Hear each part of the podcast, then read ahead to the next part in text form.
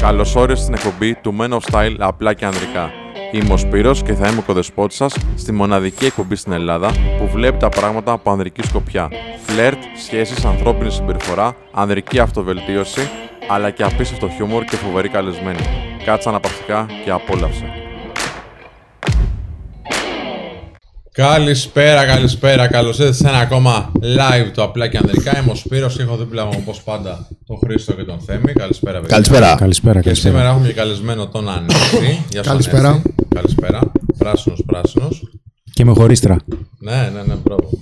Και με τον Κάζιο μαζί μας. Γεια σου, Κάζιο. Πες ένα γεια στον κόσμο. Γεια σου, κόσμε. Μου κόβεις το... νόμιζα ότι μου κόβεις το μαλλί λίγο. Τώρα είμαστε εντάξει, ωραία.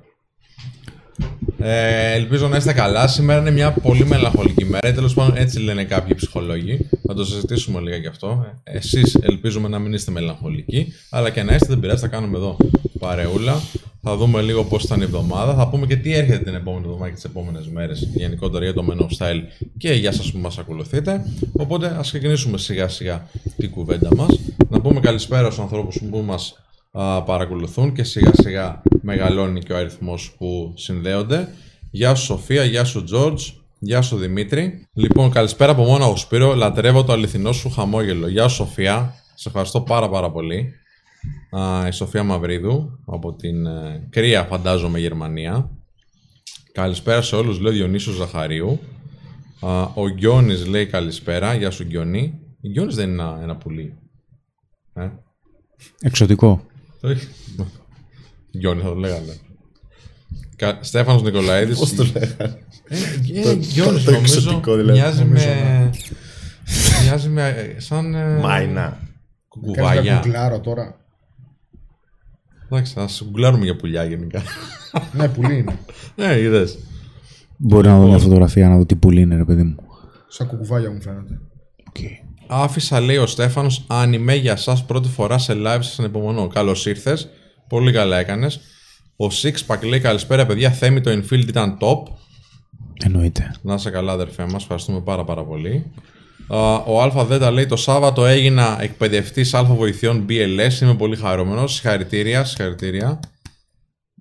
Παιδιά, εγώ δεν έχω μελαγχολία, λέει ο Ευθύμιος Ήλης. Θα σας ξαναδώ από και το Φλεβάρι για το 5 αστέρια. Εννοείται, θα το συζητήσουμε κιόλας και αυτό λιγάκι.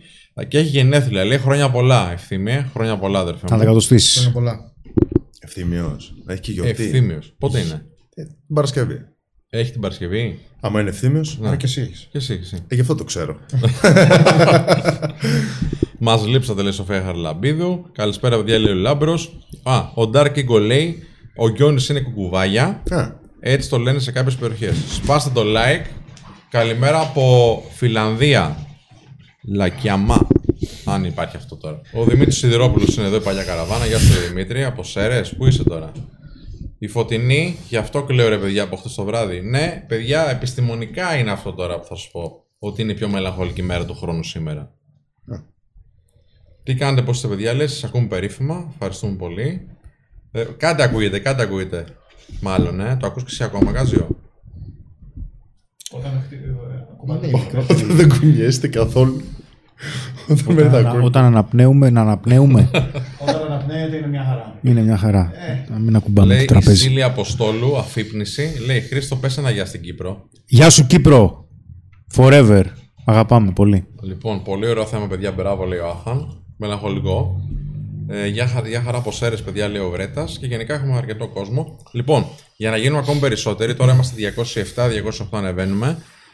Πατήστε δυνατά το like, έτσι όπως είστε τώρα, μην περιμένετε κάτι, δεν θα κάνουμε κολπάκια βρεγμένης ανήρας. Απευθείας πατάμε το like, γιατί θέλουμε να δείξουμε στον αλγόριθμο και στο YouTube ότι είναι ποιοτικό το περιεχόμενό μας.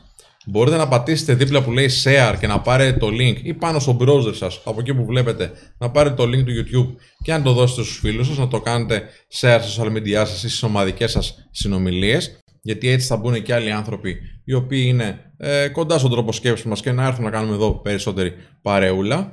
Και επίσης μπορείτε να κάνετε subscribe αν είστε καινούριοι εδώ. Όποιος λοιπόν έχει έρθει πρώτη φορά στην παρέα μας ή πρώτη φορά μας βλέπει live, ας μας το γράψει κιόλας στο comments έξω εκεί πέρα που κάνουμε το chat. Και παράλληλα να κάνει και ένα subscribe, γιατί βγάζουμε συνεχώς περιεχόμενο. Όντως, λέει ο Ευθύμιος, μόλις έχω γενέθλια τώρα και την Παρασκευή έχω τη γιορτή, σωστά. Ο Wider F λέει, ο Χρήστος έχει ωραίο πύχη. Τι έχω? Πύχη. Γιώνης. Ο Τζόρνταν λέει, καλησπέρα ομαδάρα, πρώτο live από Regensburg, Γερμανία, είστε καλύτερη παρέα. Έχουμε γίνει πολύ έτσι international. Μπράβο παιδιά, ευχαριστούμε πάρα πολύ. Ευχαριστούμε πολύ. Λοιπόν, γιατί είναι σήμερα η πιο μελαγχολική μέρα, να το συζητήσουμε λίγο αυτό. Λοιπόν, λέγεται Blue Monday και κάποια στιγμή λέει, το 2005 βασικά, ο ψυχολόγος Cliff Arnall, ο οποίος ήταν στο Πανεπιστήμιο του Cardiff, Σκωτία δηλαδή, ανακοίνωσε ένα μαθηματικό τύπο που βρίσκεται την πιο καταθλιπτική ημέρα. Και η πιο καταθλιπτική ημέρα ήταν η Τρίτη Δευτέρα του Γενάρη. Στην αρχή κάθε χρόνο, έτσι. Λοιπόν, λέει, έχει 6 παράγοντες. Ο πρώτος παράγοντας είναι ο καιρός, γιατί συνήθως αυτή την εποχή και αυτές τις μέρες έχει πολύ χειρότερο καιρό από όλες τις άλλες. Μην κοιτάτε τώρα στην Ελλάδα εδώ πέρα που είναι πάρα πολύ ζεστά. Τα έσοδα που μπορεί να έχεις. Την τρίτη εβδομάδα έχεις χαλάσει κάποια λεφτά και δεν έχεις εισπράξει ακόμα τα έσοδά σου. Τα χρέη που μπορεί να έχεις κάνει από τις γιορτές. Ο χρόνος από τα Χριστούγεννα ήταν μια περίοδος πολύ κοντά που πέρναγες λίγο πιο ανέμελα λόγω των εορτών και λόγω των αδειών και πόσο μακριά είναι τα επόμενα Χριστούγεννα. Ο χρόνος από την αποτυχία υλοποίησης των αποφάσεων για το νέο έτος. Γύρω στις 3 εβδομάδες κρατάει η ενέργεια που μπορεί να έχει κάποιος για τα New Year's Resolutions. Δηλαδή, βάζω μια απόφαση πρώτη του μηνός και εγώ να χάσω 30 κιλά. Εντάξει. Στην τρίτη εβδομάδα λίγο παρατάμε περισσότεροι. Οπότε είναι και αυτός ένας πολύ ιδιαίτερος έτσι παράγοντας που εξετάζει ο Αρνάλ. Τα χαμηλά επίπεδα κινήτρων, λέει δεν έχουμε κίνητρο αυτές τις μέρες περισσότερο από όλες τις άλλες, και η ανάγκη για δράση. Θέλουμε κάτι να γίνει όπως γινόταν τον προηγούμενο μήνα.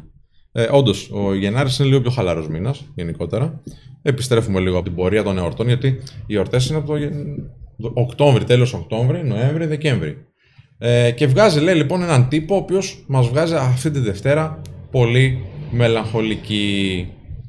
Λοιπόν, ελπίζω να μην είστε και εσείς μελαγχολικοί, να είστε πολύ δυναμικοί και πολύ δυνατοί και οι φίλες και οι φίλοι. Και μπαίνει και όλος ο κόσμος συνέχεια. Γιάννης Παυλάκος, καλησπέρα, καλό live. Χαιρετισμούς Σπάρτη. Ο Θάνος Λαμπρόπουλος λέει, αν τσεκάρεις Χρήστο καθόλου μηνύματα στο Instagram. Ναι, φυσικά. Απλά δεν δίνω συμβουλές μέσω Instagram. Γιατί δεν γίνεται να δώσω συμβουλές μέσω μηνυμάτων. Χρειάζεται να ξέρω κάποιο ιστορικό. Απαιτεί πολύ χρόνο και λαμβάνω και πολλά μηνύματα. Στις περισσότερες περιπτώσεις τα διαβάζω όλα. Εκτός αν κάποια ερώτηση είναι άκυρη από την αρχή, οπότε δεν τη βλέπω καν. Κάνω ghosting. Και σε περίπτωση που κάποιος θέλει κάποια συμβουλή, θα στείλει στη σελίδα του Men of Style στο papaki-menofstyle.gr ή θα πάρει τηλέφωνο στη γραμματεία μας το 210 25 25 900 11 με 7 στο ωράριό μας για να ζητήσει να κάνει κάποιο ραντεβού με κάποιο συνεργάτη μας για να δούμε ανάγκες. Γιατί δεν είναι όλες οι ανάγκες ίδιες. Έχουμε κάποιους άνθρωπους που μπορεί να χρειάζεται να βελτιωθεί στο φλερτ, οπότε θα χρειαστεί να δει το bootcamp ή να κάνει κάποιες συνεδρίες για να γίνει καλύτερο στο φλερτ, ή μπορεί κάποιος άνθρωπος να χρειαστεί να δει κάποιον ψυχοθεραπευτή μας ή κάποιον κλινικό μας ψυχολόγο, σε περίπτωση που έχει ένα θέμα το οποίο είναι εσωτερικό. Οπότε, αν με ρωτήσετε, δηλαδή, Χρήστο, μου αρέσει μια κοπέλα, πες μου τι κάνω, εκτός του ότι έχουμε βγάλει πάρα πολλά βίντεο στο YouTube, σε περίπτωση που θέλετε να πάρετε κάτι παραπάνω από αυτή τη γνώση, θα χρειαστεί είτε να επικοινωνήσετε στη σελίδα μας στο Men of Style ή να πάρετε τηλέφωνο στη γραμματεία μας να κλείσετε κάποιο ραντεβού, να δούμε τι χρειάζεστε. Πολύ σωστά. Ευχαριστώ. Λέει ο Μάριος Ασλάμιρος. Αν το διαβάζω στα φίλε, να με συγχωρέσει αν το λέω λάθος. Σας βλέπω την αρχή, τελευταία με χαλάσετε λίγο με κάτι άτομο που φέρατε στις εκπομπές, αλλά σας αγαπώ ακόμα. Ευχαριστούμε πολύ, φίλε, που μας αγαπάς. Εντάξει, κοίταξε να δεις, δεν χρειάζεται να συμφωνείς με όλους τους καλεσμένους. Μπορείς να πάρεις όμως ό,τι μπορεί να σου προσφέρει ο καθένας, γιατί οι άνθρωποι που φέρουν έχουν πράγματα να πούνε, είναι επιτυχημένοι στον τομέα τους, έχουν το κοινό τους, έχουν την αξία τους. Οπότε πάρε την αξία που νομίζεις εσύ και πήγαινε στην επόμενη εκπομπή. Έχουμε φέρει τώρα, κοντεύουμε 200 επεισόδια σιγά-σιγά.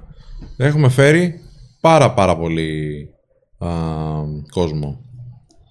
Λοιπόν, και ένας άλλος φίλος που θέλει να... Ο Γιώργος ο Δηλατόλας, καλησπέρα από Τίνο. Γεια σου Γιώργο μου, να είσαι καλά. Πάτρα, θα σας δούμε, λέει Πάτρα, άραγε. Τι λες, πολύ καλή ερώτηση. Πολύ καλή ιδέα. Και πολύ καλή απάντηση, Χριστό.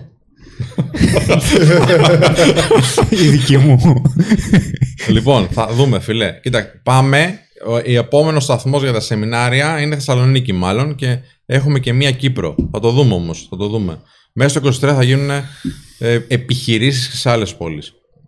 Λοιπόν, η Φωτεινή λέει, και αυτό θα συζητήσουμε βασικά σήμερα, ότι αυτοί είναι κάποιοι παράγοντες που λέει ο Αρνάλ, που μπορεί να έχουν κάποια πολύ ωραία επιστημονική βάση, αν και κάποιοι, όπως συνεχίζει έτσι, η έρευνα, λένε ότι ρε παιδί μου, δεν είναι τόσο καλά δομημένο επιστημονικά όλο αυτό. Παρόλα αυτά, μπορούμε να συζητήσουμε εμείς εδώ, σαν παρέα, και εσείς από το σπίτι που μας βλέπετε ή από όπου μας βλέπετε, τέλος πάντων, να συζητήσουμε τι μπορεί να μας ορίσει τη μελαγχολική μέρα. Και ας πούμε η Φωτεινή λέει, δεν μου φταίνει αυτή η παράγοντα σε μένα, παιδιά, μου φταίει η μοναξιά μου. Και χτες έγινε κάτι κιόλας και έσκασα. Εντάξει, η Φωτεινή το λέει αυτό. Στείλε μας τι έγινε, Φωτεινή, να το συζητήσουμε έτσι εδώ. Ξέρεις, δεν είμαστε κοτσομπόλυτες εμείς, αλλά θα έχει ενδιαφέρον. Καλησπέρα, παιδιά, σας ακούω από το γυμναστήριο. Ένα ευχαριστώ στον Ανέστη. Είμαι ο Σόφο που μιλήσαμε πριν το live. Γεια σου, Σοφοκλή. Ο Τζιοβάνι Ρώση, Σοφοκλής. Εντάξει. Λοιπόν, παιδιά, μπορούν και να μετέχουν και γυναίκες στο σεμινάριο Θεσσαλονίκης. Δεν έχουμε κανονίσει κάτι ακόμα, δεν έχουμε ανακοινώσει κάτι. Μόλις το ανακοινώσουμε, θα υπάρχει και αυτή η λεπτομέρεια. Σε κάποια, η αξία που μπορούμε να δώσουμε είναι μόνο για άντρες. Σε κάποια άλλα, η θεματολογία και η αξία που δίνουμε είναι για όλους τους ανθρώπους. Προφανώς. Να είστε συντονισμένοι, να βλέπετε τα social media μας και θα έχετε όλες αυτές τις απαντήσεις λιμένες. Αυτές οι μέρες όντως είναι περίεργες. Σκεφτόμουν έντονα πόσο θα ήθελα. Και το σβήσα. Πρόλαβα και εγώ να το ήθελα. Μέχρι εκεί έφτασα. Πόσο θα ήθελα κάτι. Ελάτε Κρήτη πάρα πολλοί άνθρωποι. Μάλιστα. Πολύ ωραία ερώτηση λέει εδώ. Άσμα Δέλτα. Ποιον μη ζώντα θα θέλατε να φέρετε για συνέντευξη στο απλά και ανδρικά? Έλληνα. Εγώ έχω στο μυαλό μου κάποιον. Μη ζώντα. Μη ζώντα, ναι. Τον Ωνάση. Ναι. Πολύ καλή επιλογή. Καλό. Δεν ξέρω γιατί. Αλλά ναι, επειδή κάτι έβλεπα νωρίτερα σε βίντεο. Λίγο πιο δυνατά και λίγο πιο κοντά. Ναι, επειδή κάτι έβλεπα σε βίντεο νωρίτερα, μου ήρθε ο Κολοκοτρώνος. Δυνατός. Εγώ θα ήθελα τον Νίκο Κασταντζάκη να φέρουμε, τον συγγραφέα. Θα ήθελα, γιατί μου αρέσουν πάρα πολύ, με έχουν επηρεάσει και τα βιβλία του. Από τις μεγαλύτερες προσωπικότητες που έχει περάσει, ναι, ειδικά στον χώρο της τέχνης και της συγγραφής. Και θα συζητούσαμε σίγουρα για ζητήματα που έχουν να κάνουν και με την Εκκλησία, γιατί τον είχαν αφορήσει για ένα ιστορήμά του. Γιατί ό,τι και να πιστεύεις για τη θρησκεία, για το κλήρο, σίγουρα θα έχει κάτι να πει. Και μπορεί να τον έβαζα και με ένα debate έτσι με Χριστόδουλο.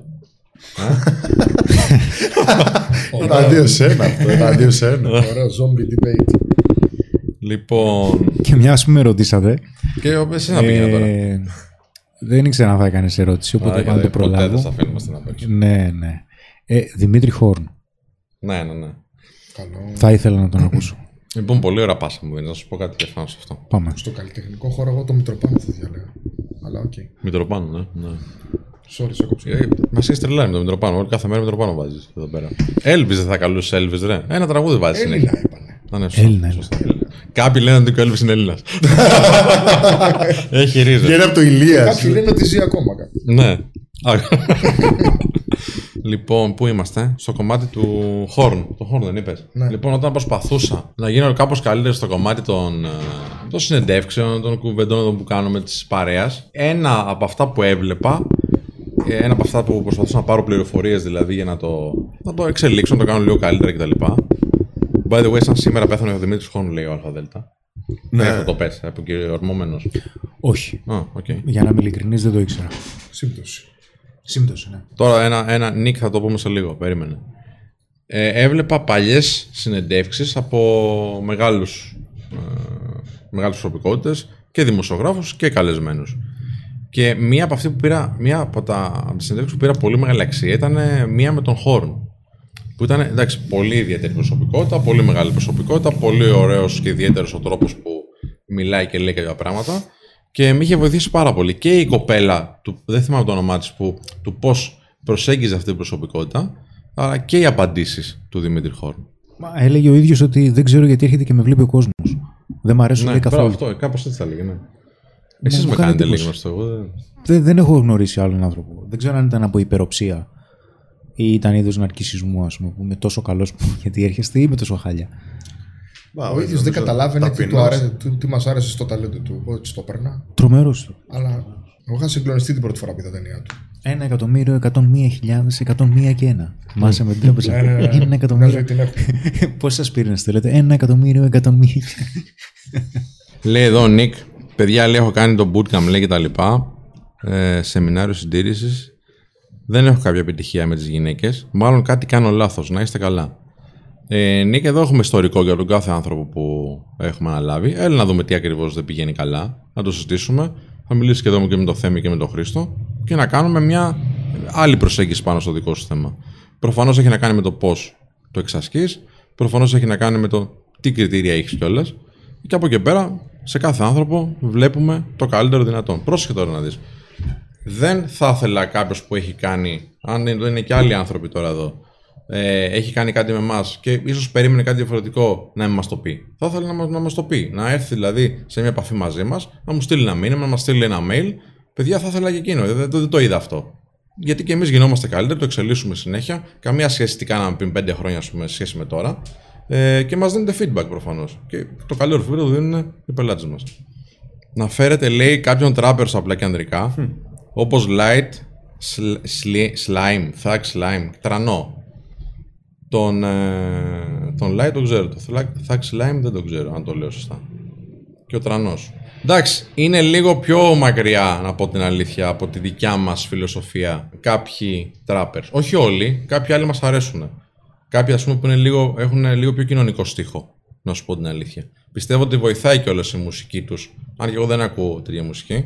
Δηλαδή, ο Lex, θα ήθελα να κάνω μια κουβέντα με τον Lex, σίγουρα. Είναι τράπερ, λέει. Ή ράπερ. Είναι ράπερ, ναι, είναι ράπερ. Σωστή η διευκρίνηση. Ή τον Bloody Hawk, θα ήθελα γι' αυτό. Φοβερός. Ναι. Έχω αρρωστήσει με τη θήκη του Ανέστη, λέει ο Δημήτρης. Το έχουμε πάθει σοκολί, Δημήτρη. Ρε, προσπαθώ να την κλέψω. Απλά έχω άλλο κινητό. Αλλιώς δεν. Υπάρχει τρόπος, λέει, να εκτιμήσω άνθρωπο που με αγαπάει και με νοιάζεται πριν το χάσω. Γιατί δεν εκτιμάμε αυτά που έχουμε πριν να χάσουμε. Για σύντροφο μιλάω. Ναι, εντάξει, πολύ ωραία ερώτηση.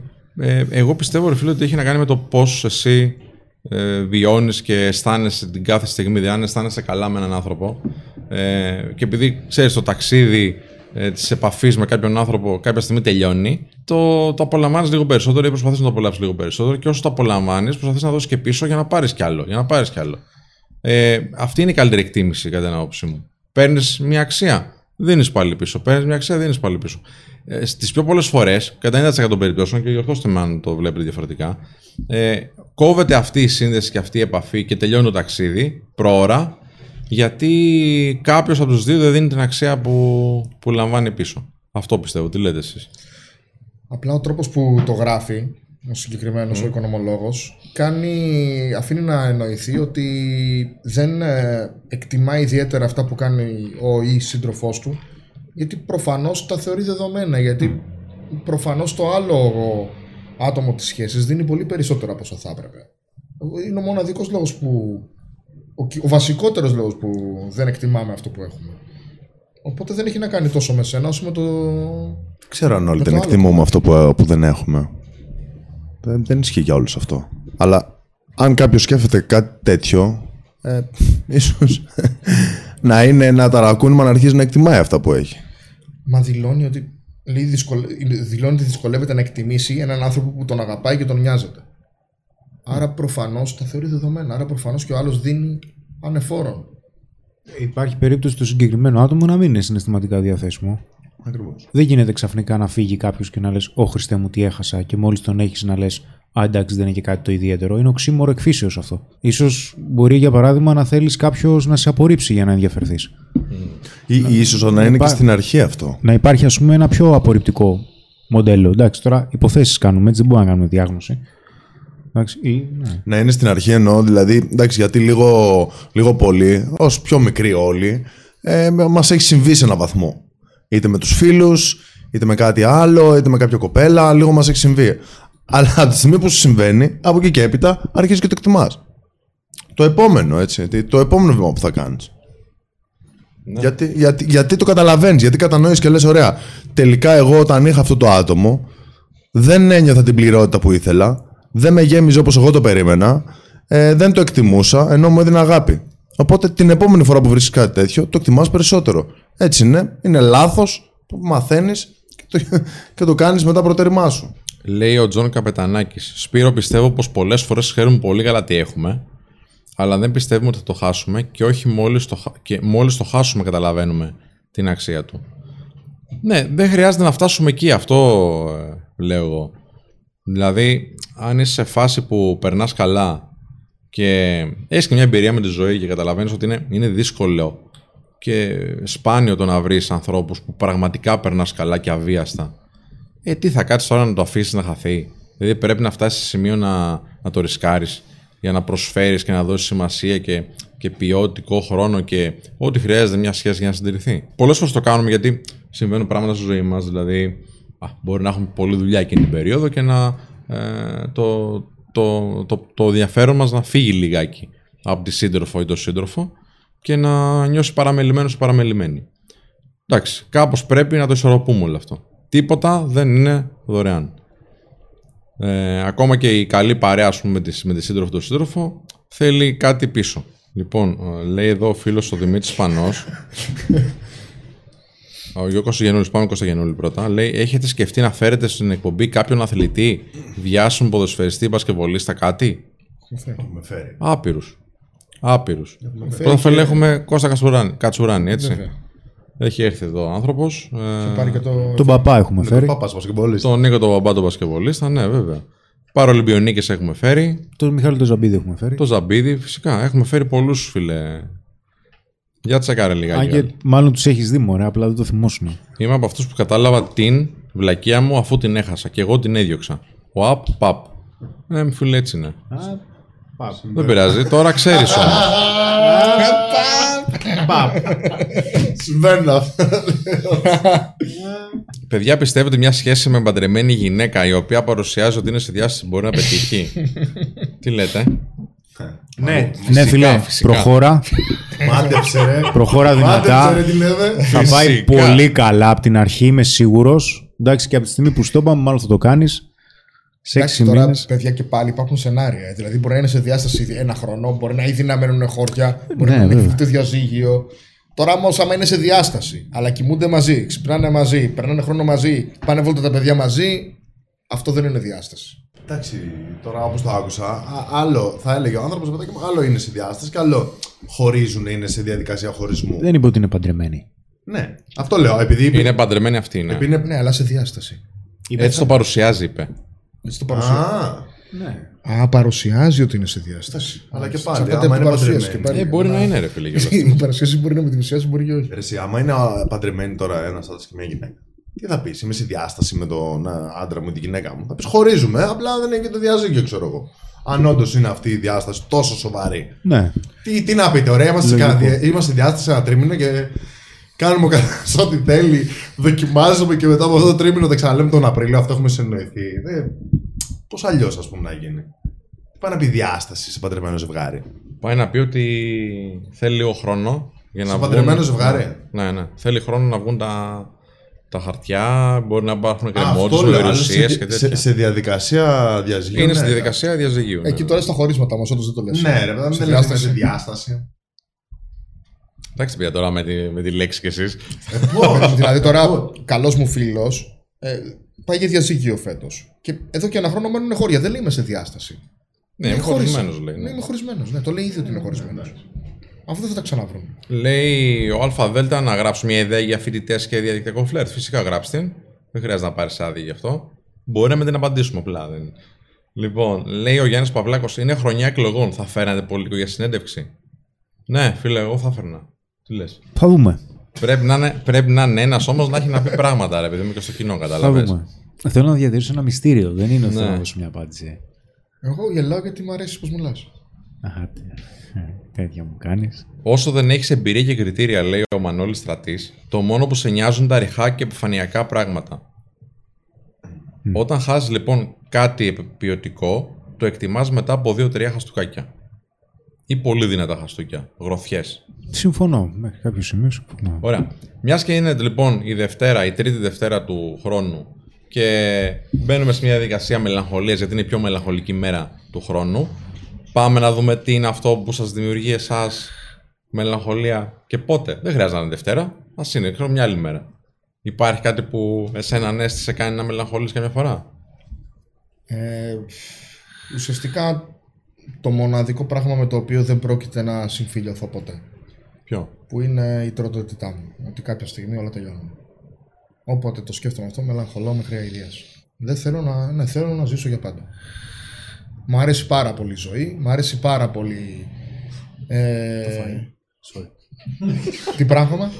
Σ' αρέσει το καλό φαγητό. Έκανε ράπ, ρε. Μου αρέσει η ζωή, η δουλειά μου, η σχέση μου, να βγαίνω έξω, να περνάω καλά, να δημιουργώ. Μ' αρέσει η ζωή μου, δεν θέλω να τελειώσει, ρε παιδί μου. Δεν βρίσκω λόγο να τελειώσει, δεν πιστεύω ότι θα βαρεθώ ποτέ τη ζωή. Και εγώ θα κάνω, ας ακούγεται αυτό χαζό, ξέρω ότι το έχει κάνει πολλοί κόσμος. Εγώ κάποια στιγμή όταν θα δω ότι τα πράγματα σκουραίνουν, θα επενδύσω κάποια χρήματα, να παγώσει το κεφάλι μου σε μια εταιρεία και κάποια στιγμή, αν αυτό μπορεί να συζητήσει, μόνο το κεφάλι, μόνο το κεφάλι. Περίμενε. Δεν το έχεις συζητήσει μαζί μου.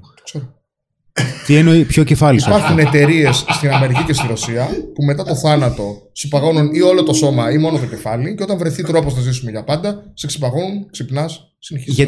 Γιατί να είναι μόνο το κεφάλι σου, πού θα το βάλουν μετά?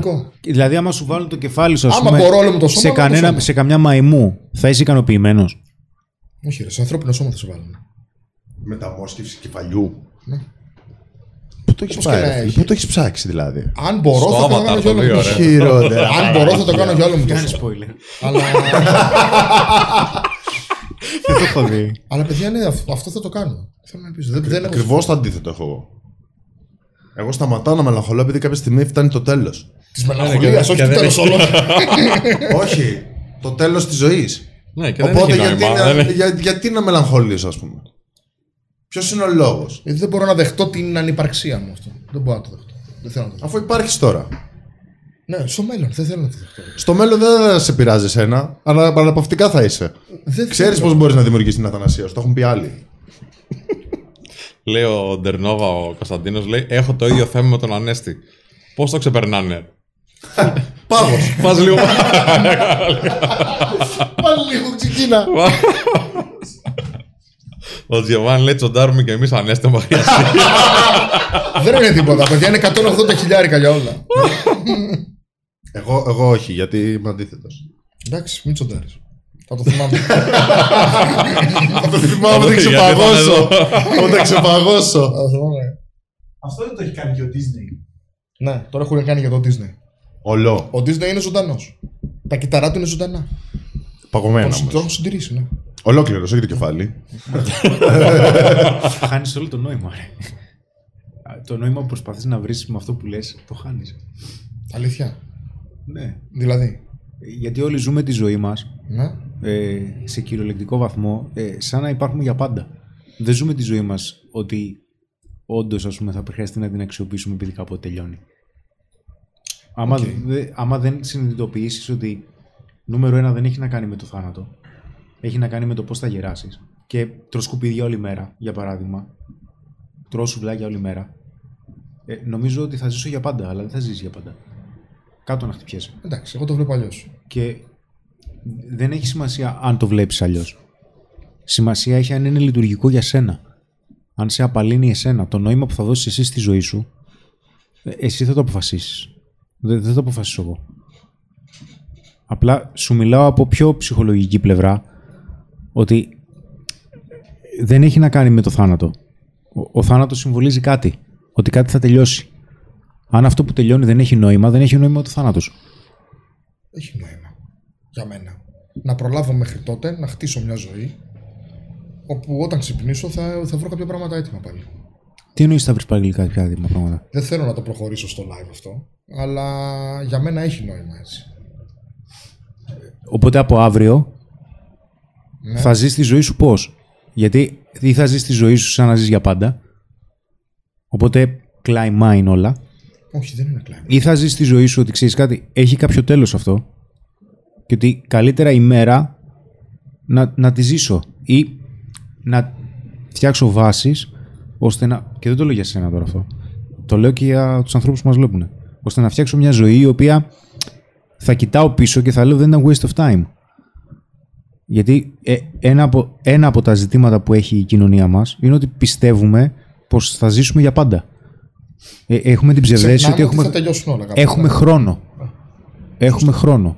Έτσι. Και σου ξαναλέω, η ζωή είναι μικρή, οι μέρες είναι μεγάλες. Απλά αυτό δεν το καταλαβαίνουμε. Βλέπουμε ότι η ζωή είναι μικρή και πατάμε fast forward. Θέλουμε να ζήσουμε κάποια πράγματα πάρα πολύ γρήγορα. Και αυτό έχει κόστος. Δεν χρειάζεται να ζήσεις κάποια πράγματα πιο γρήγορα. Για κάθε πράγμα έρχεται η ώρα του. Γιατί αλλιώς δεν το αξιοποιείς. Σίγουρα μόνο το κεφάλι. Όχι όλο το σώμα. Αν μπορώ όλο το σώμα. Είναι οικονομικό το ζήτημα. Είναι οικονομικό. Για να βοηθήσω. Παραπάνω τα λεφτά. Για να βοηθήσω. Είναι 5 φορές παραπάνω. Από τα 180. Από τα 30. Ωραία. Θα βάλω και για λίγο μέχρι κάτω το στήθος. Ναι. Λίγο πιο πάνω από τον αφαλό. Κάντε τον έτσι. Θα ήθελα και τα γενετικά μου όργανα, άμα γίνεται. Να τα πάρω. Θα δώσω πολύ κάτω. Εντάξει, έχεις γυναίκα, ρε φίλε. Θα φροντίσεις η γυναίκα σου να καταψυχθούν αυτά. Όχι εγώ. Έτσι πάει. Ναι, εγώ τα χαίρομαι. Δεν το σκέφτηκα έτσι. Ναι. Για μένα έχει νόημα πάντως. Δηλαδή, εγώ το βλέπω ότι θα έρθει ένα τέλος και μετά θα γίνει μια νέα αρχή. Δεν βλέπω ότι δεν θα υπάρχει τέλος, δηλαδή. Θα έβλεπα ότι δεν υπάρχει τέλος, αν από τώρα ήξερα ότι είμαι αθάνατος και θα ζήσω για πάντα. Αλλά όπως το βλέπω, υπάρχει ένα τέλος και εγώ φροντίζω ότι όπως θα έρθει αυτό το τέλος, αν μπορεί να υπάρξει κάποια αρχή, να μπορώ πάλι να συνεχίσω μετά. Θα με τρόμαζε πάρα πολύ να ξέρω ότι θα ζήσω για πάντα. Γιατί δεν ξέρω τι θα κάνω για πάντα. Εγώ ξέρω. Και εγώ ξέρω τι θα κάνεις για πάντα. Εγώ νόμιζα ότι θα με τρόμαζε πάρα πολύ να σε ξαναδώ. Όχι καθόλου. Αντιθέτως. Τέλος πάντων, θα μου άρεσε να έχω την επιλογή να ζήσω για πάντα και αν βαρεθώ, αυτοκτονώ. Αν βαρεθώ, βάζω τέλος. Μια χαρά. Αλλά τέλος πάντων. Για πες στη Θεμή, τι σε μελαγχολεί. Πολλά πράγματα με μελαγχολούν. Όταν αρχίζουν πια τα υπαρξιακά μου, τα τέτοια μου, όταν βλέπω ότι κάτι δεν είναι καλά στη ζωή μου, με πιάνει μελαγχολία. Αλλά δεν είναι για πολύ. Έχω βρει το κουμπί για μένα, εντάξει, τώρα δεν είναι τώρα. Και δεν είναι για όλο τον κόσμο, παιδιά. Μην τα πάρετε, όπως λέει και ο Σπύρος εδώ γραμμένα στην πέτρα. Όταν μελαγχολώ, απλά κινούμαι, κάνω κάτι. Πάω για τρέξιμο, δεν ξέρω. Κάνω γυμναστική, πηγαίνω στο κολυμπητήριο, κάνω ποδήλατο. Κάτι κάνω. Οπότε, αν με δείτε 3,5 ώρα το πρωί να τρέχω, καταλαβαίνετε ότι ακόμα δεν έχει φύγει η βίδα. Κάτι άλλο συμβαίνει και ξεσπάω. Γιατί τα με έχουν δει μερικοί. Αλλά κυρίως αυτό. Και δεν με πιάνουν και πολύ έτσι μεγάλα διαστήματα να πέσω σε μελαγχολία, ξέρω εγώ, εντάξει. Πόσο σου κρατάει, ρε παιδί μου? Τίποτα. Βγαίνω κατευθείαν. Ναι. Πάντως λέει ότι άμα κάνεις άσκηση, ας πούμε, στη μελαγχολία, σε πιάνει, ξέρω εγώ, δεν έχεις καλό mood, είσαι λίγο πεσμένος. Αν κάνεις 20 λεπτά άσκηση, ανεβαίνουν οι αδροφίνες, πώς το λένε. Ναι. Βγαίνω κατευθείαν, δεν πάω να βρέχει, να χιονίζει, ό,τι και να κάνει, ντύνομαι και βγαίνω κατευθείαν. Γι' αυτό το λόγο δεν με πιάνει πολύ, ίσως. Κατευθείαν. Δεν έχω. Συνήθως η μελαγχολία έρχεται για κάτι το οποίο θα ήθελες να ξαναζήσεις ή κάτι το οποίο δεν έχεις συνήθως. Αυτά που έχω ζήσει, τα οποία θα ήθελα να τα ξαναζήσω, θα τα ξαναζήσω. Δεν έχω συναίσθημα μελαγχολίας. Δεν είναι από τα συναισθήματα δηλαδή που έχω να διαχειριστώ στην καθημερινότητά μου. Ναι, είναι πιο λίγα τέλος πάντων. Δεν μελαγχολώ για πράγματα τα οποία φύγανε, γιατί αυτά που μου αρέσουν θα τα ξανακάνω. Είναι απλό. Ξέρεις πότε με πιάνει. Τώρα λίγο έτσι σε μια πιο ελαφριά νότα. Με πιάνει μελαγχολία όταν έχω βρει μια σειρά που γουστάρω πάρα πολύ και τελειώνει η σειρά. Ναι, οκ. Okay. Και λέω ρε γαμώτο. Είναι αυτό που σου λέω αυτό. Τι? Σου θυμίζει ότι όλα κάποτε τελειώνουν. Αυτό σου Γι' αυτό έχω σαν να καταψύχει όλα τα συντήματα της σειράς. Έχεις δοκιμάσει τα παγώσια. Παιδιά, αυτό ισχύει. Μας μελαγχολεί όταν κάτι τελειώνει, γιατί μας θυμίζει υποσυνείδητα ότι όλα κάποτε τελειώνουν. Και γι' αυτό γιορτάζουμε παντού μια νέα αρχή. Το νέο έτος, την νέα εβδομάδα. Γιατί δεν θέλουμε να θυμόμαστε ότι κάτι τελειώνει. Θέλουμε να θυμόμαστε ότι κάτι καινούργιο γεννιέται. Αυτό ισχύει από ψυχολογικής άποψης. Ναι. Κάτι καινούργιο γεννιέται. Είναι ελπιδοφόρος. Ναι. Γιατί δεν μας αρέσει ότι κάτι τελειώνει, γιατί μας θυμίζουν ότι όλα τελειώνουν. Φίλε, μελαγχολείς όταν αυτό που τέλειωσε δεν είσαι ικανοποιημένος με αυτό που τέλειωσε. Ότι θα ήθελες να κάνεις κάτι άλλο. Δεν μελαγχολώ για πράγματα τα οποία έχουν περάσει. Δεν θα ήθελα δηλαδή να έχω προηγούμενες ζωές. Είμαι ok με αυτά που έχω ζήσει. δεν θα ήθελα να τα ξαναζήσω. Θέλω να ζήσω άλλα πράγματα καινούργια. Γιατί κάποια πράγματα που συνέβησαν ήταν καλά και κάποια πράγματα που συνέβησαν δεν ήταν καλά. Το θέμα είναι ο βαθμός που κάνεις ειρήνη με το παρελθόν. Οι περισσότεροι τρέχουν να ξεφύγουν από ένα παρελθόν ενώ δεν ξέρουν το μέλλον. Ας πούμε. Μια φανταστική μέρα δεν θα θέλεις να την ξαναζήσεις. Τη ζωή σου. Εγώ, μα θα την ξαναζήσω. Δεν έχω θέμα. Σε μια συγκεκριμένη φανταστική μέρα. Οποιαδήποτε στιγμή μπορώ να ξαναζήσω φοβερές μέρες. Δεν μπορώ, για παράδειγμα, να ξαναζήσω την ανεμελιά που είχα, γιατί και στη δουλειά που κάνω σε μένα, αλλά και στα όνειρά μου, επιστρέφω ας πούμε σε στιγμές του γυμνασίου. Που αυτά συμβολίζουν κάποια πράγματα για μένα. Κάτι συμβαίνει στο εσωτερικό μου παιδί, ας πούμε, στην εφηβική μου και μεταεφηβική μου φάση, που θα ήθελα να τα ξαναζήσω. Γιατί υπήρχε μια ανεμελιά. Αλλά η ανεμελιά αυτή η οποία τελειώνει, είναι και ένα σημάδι ενηλικίωσης. Ορίμανσης, βέβαια. Ότι ναι, δεν μπορώ να έχω την ανεμελιά που είχα, γιατί έχω και άλλα πράγματα θετικά τα οποία φέρνει το βάρος της ευθύνης. Και αυτό είναι εξέλιξη. Αν συνέχιζα να είμαι μέσα στην ανεμελιά πάλι, κάτι δεν θα πήγαινε καλά. Οπότε μπορεί να ήθελα να ζήσω στιγμία κάποιες στιγμές στο παρελθόν, αλλά ο λόγος που θα ήθελες να τις ξαναζήσεις είναι γιατί θα ήθελες να ξανανιώσεις κάποια συγκεκριμένα συναισθήματα. Θα ήθελα τα συγκεκριμένα συναισθήματα να μου τα προσφέρουν καινούργιοι άνθρωποι, καινούργιες καταστάσεις, καινούργιες συνθήκες, καινούργιες καταστάσεις ζωής. Δεν θα ήθελα να τα ξαναζήσω με τους ίδιους ανθρώπους κάτω από τις ίδιες συνθήκες. Θα ήθελα να τα ζήσω με νέες συνθήκες και έχω αυτή τη δυνατότητα να το κάνω. Και συνήθως η μελαγχολία είναι κάτι το οποίο μας τραβάει προς τα πίσω.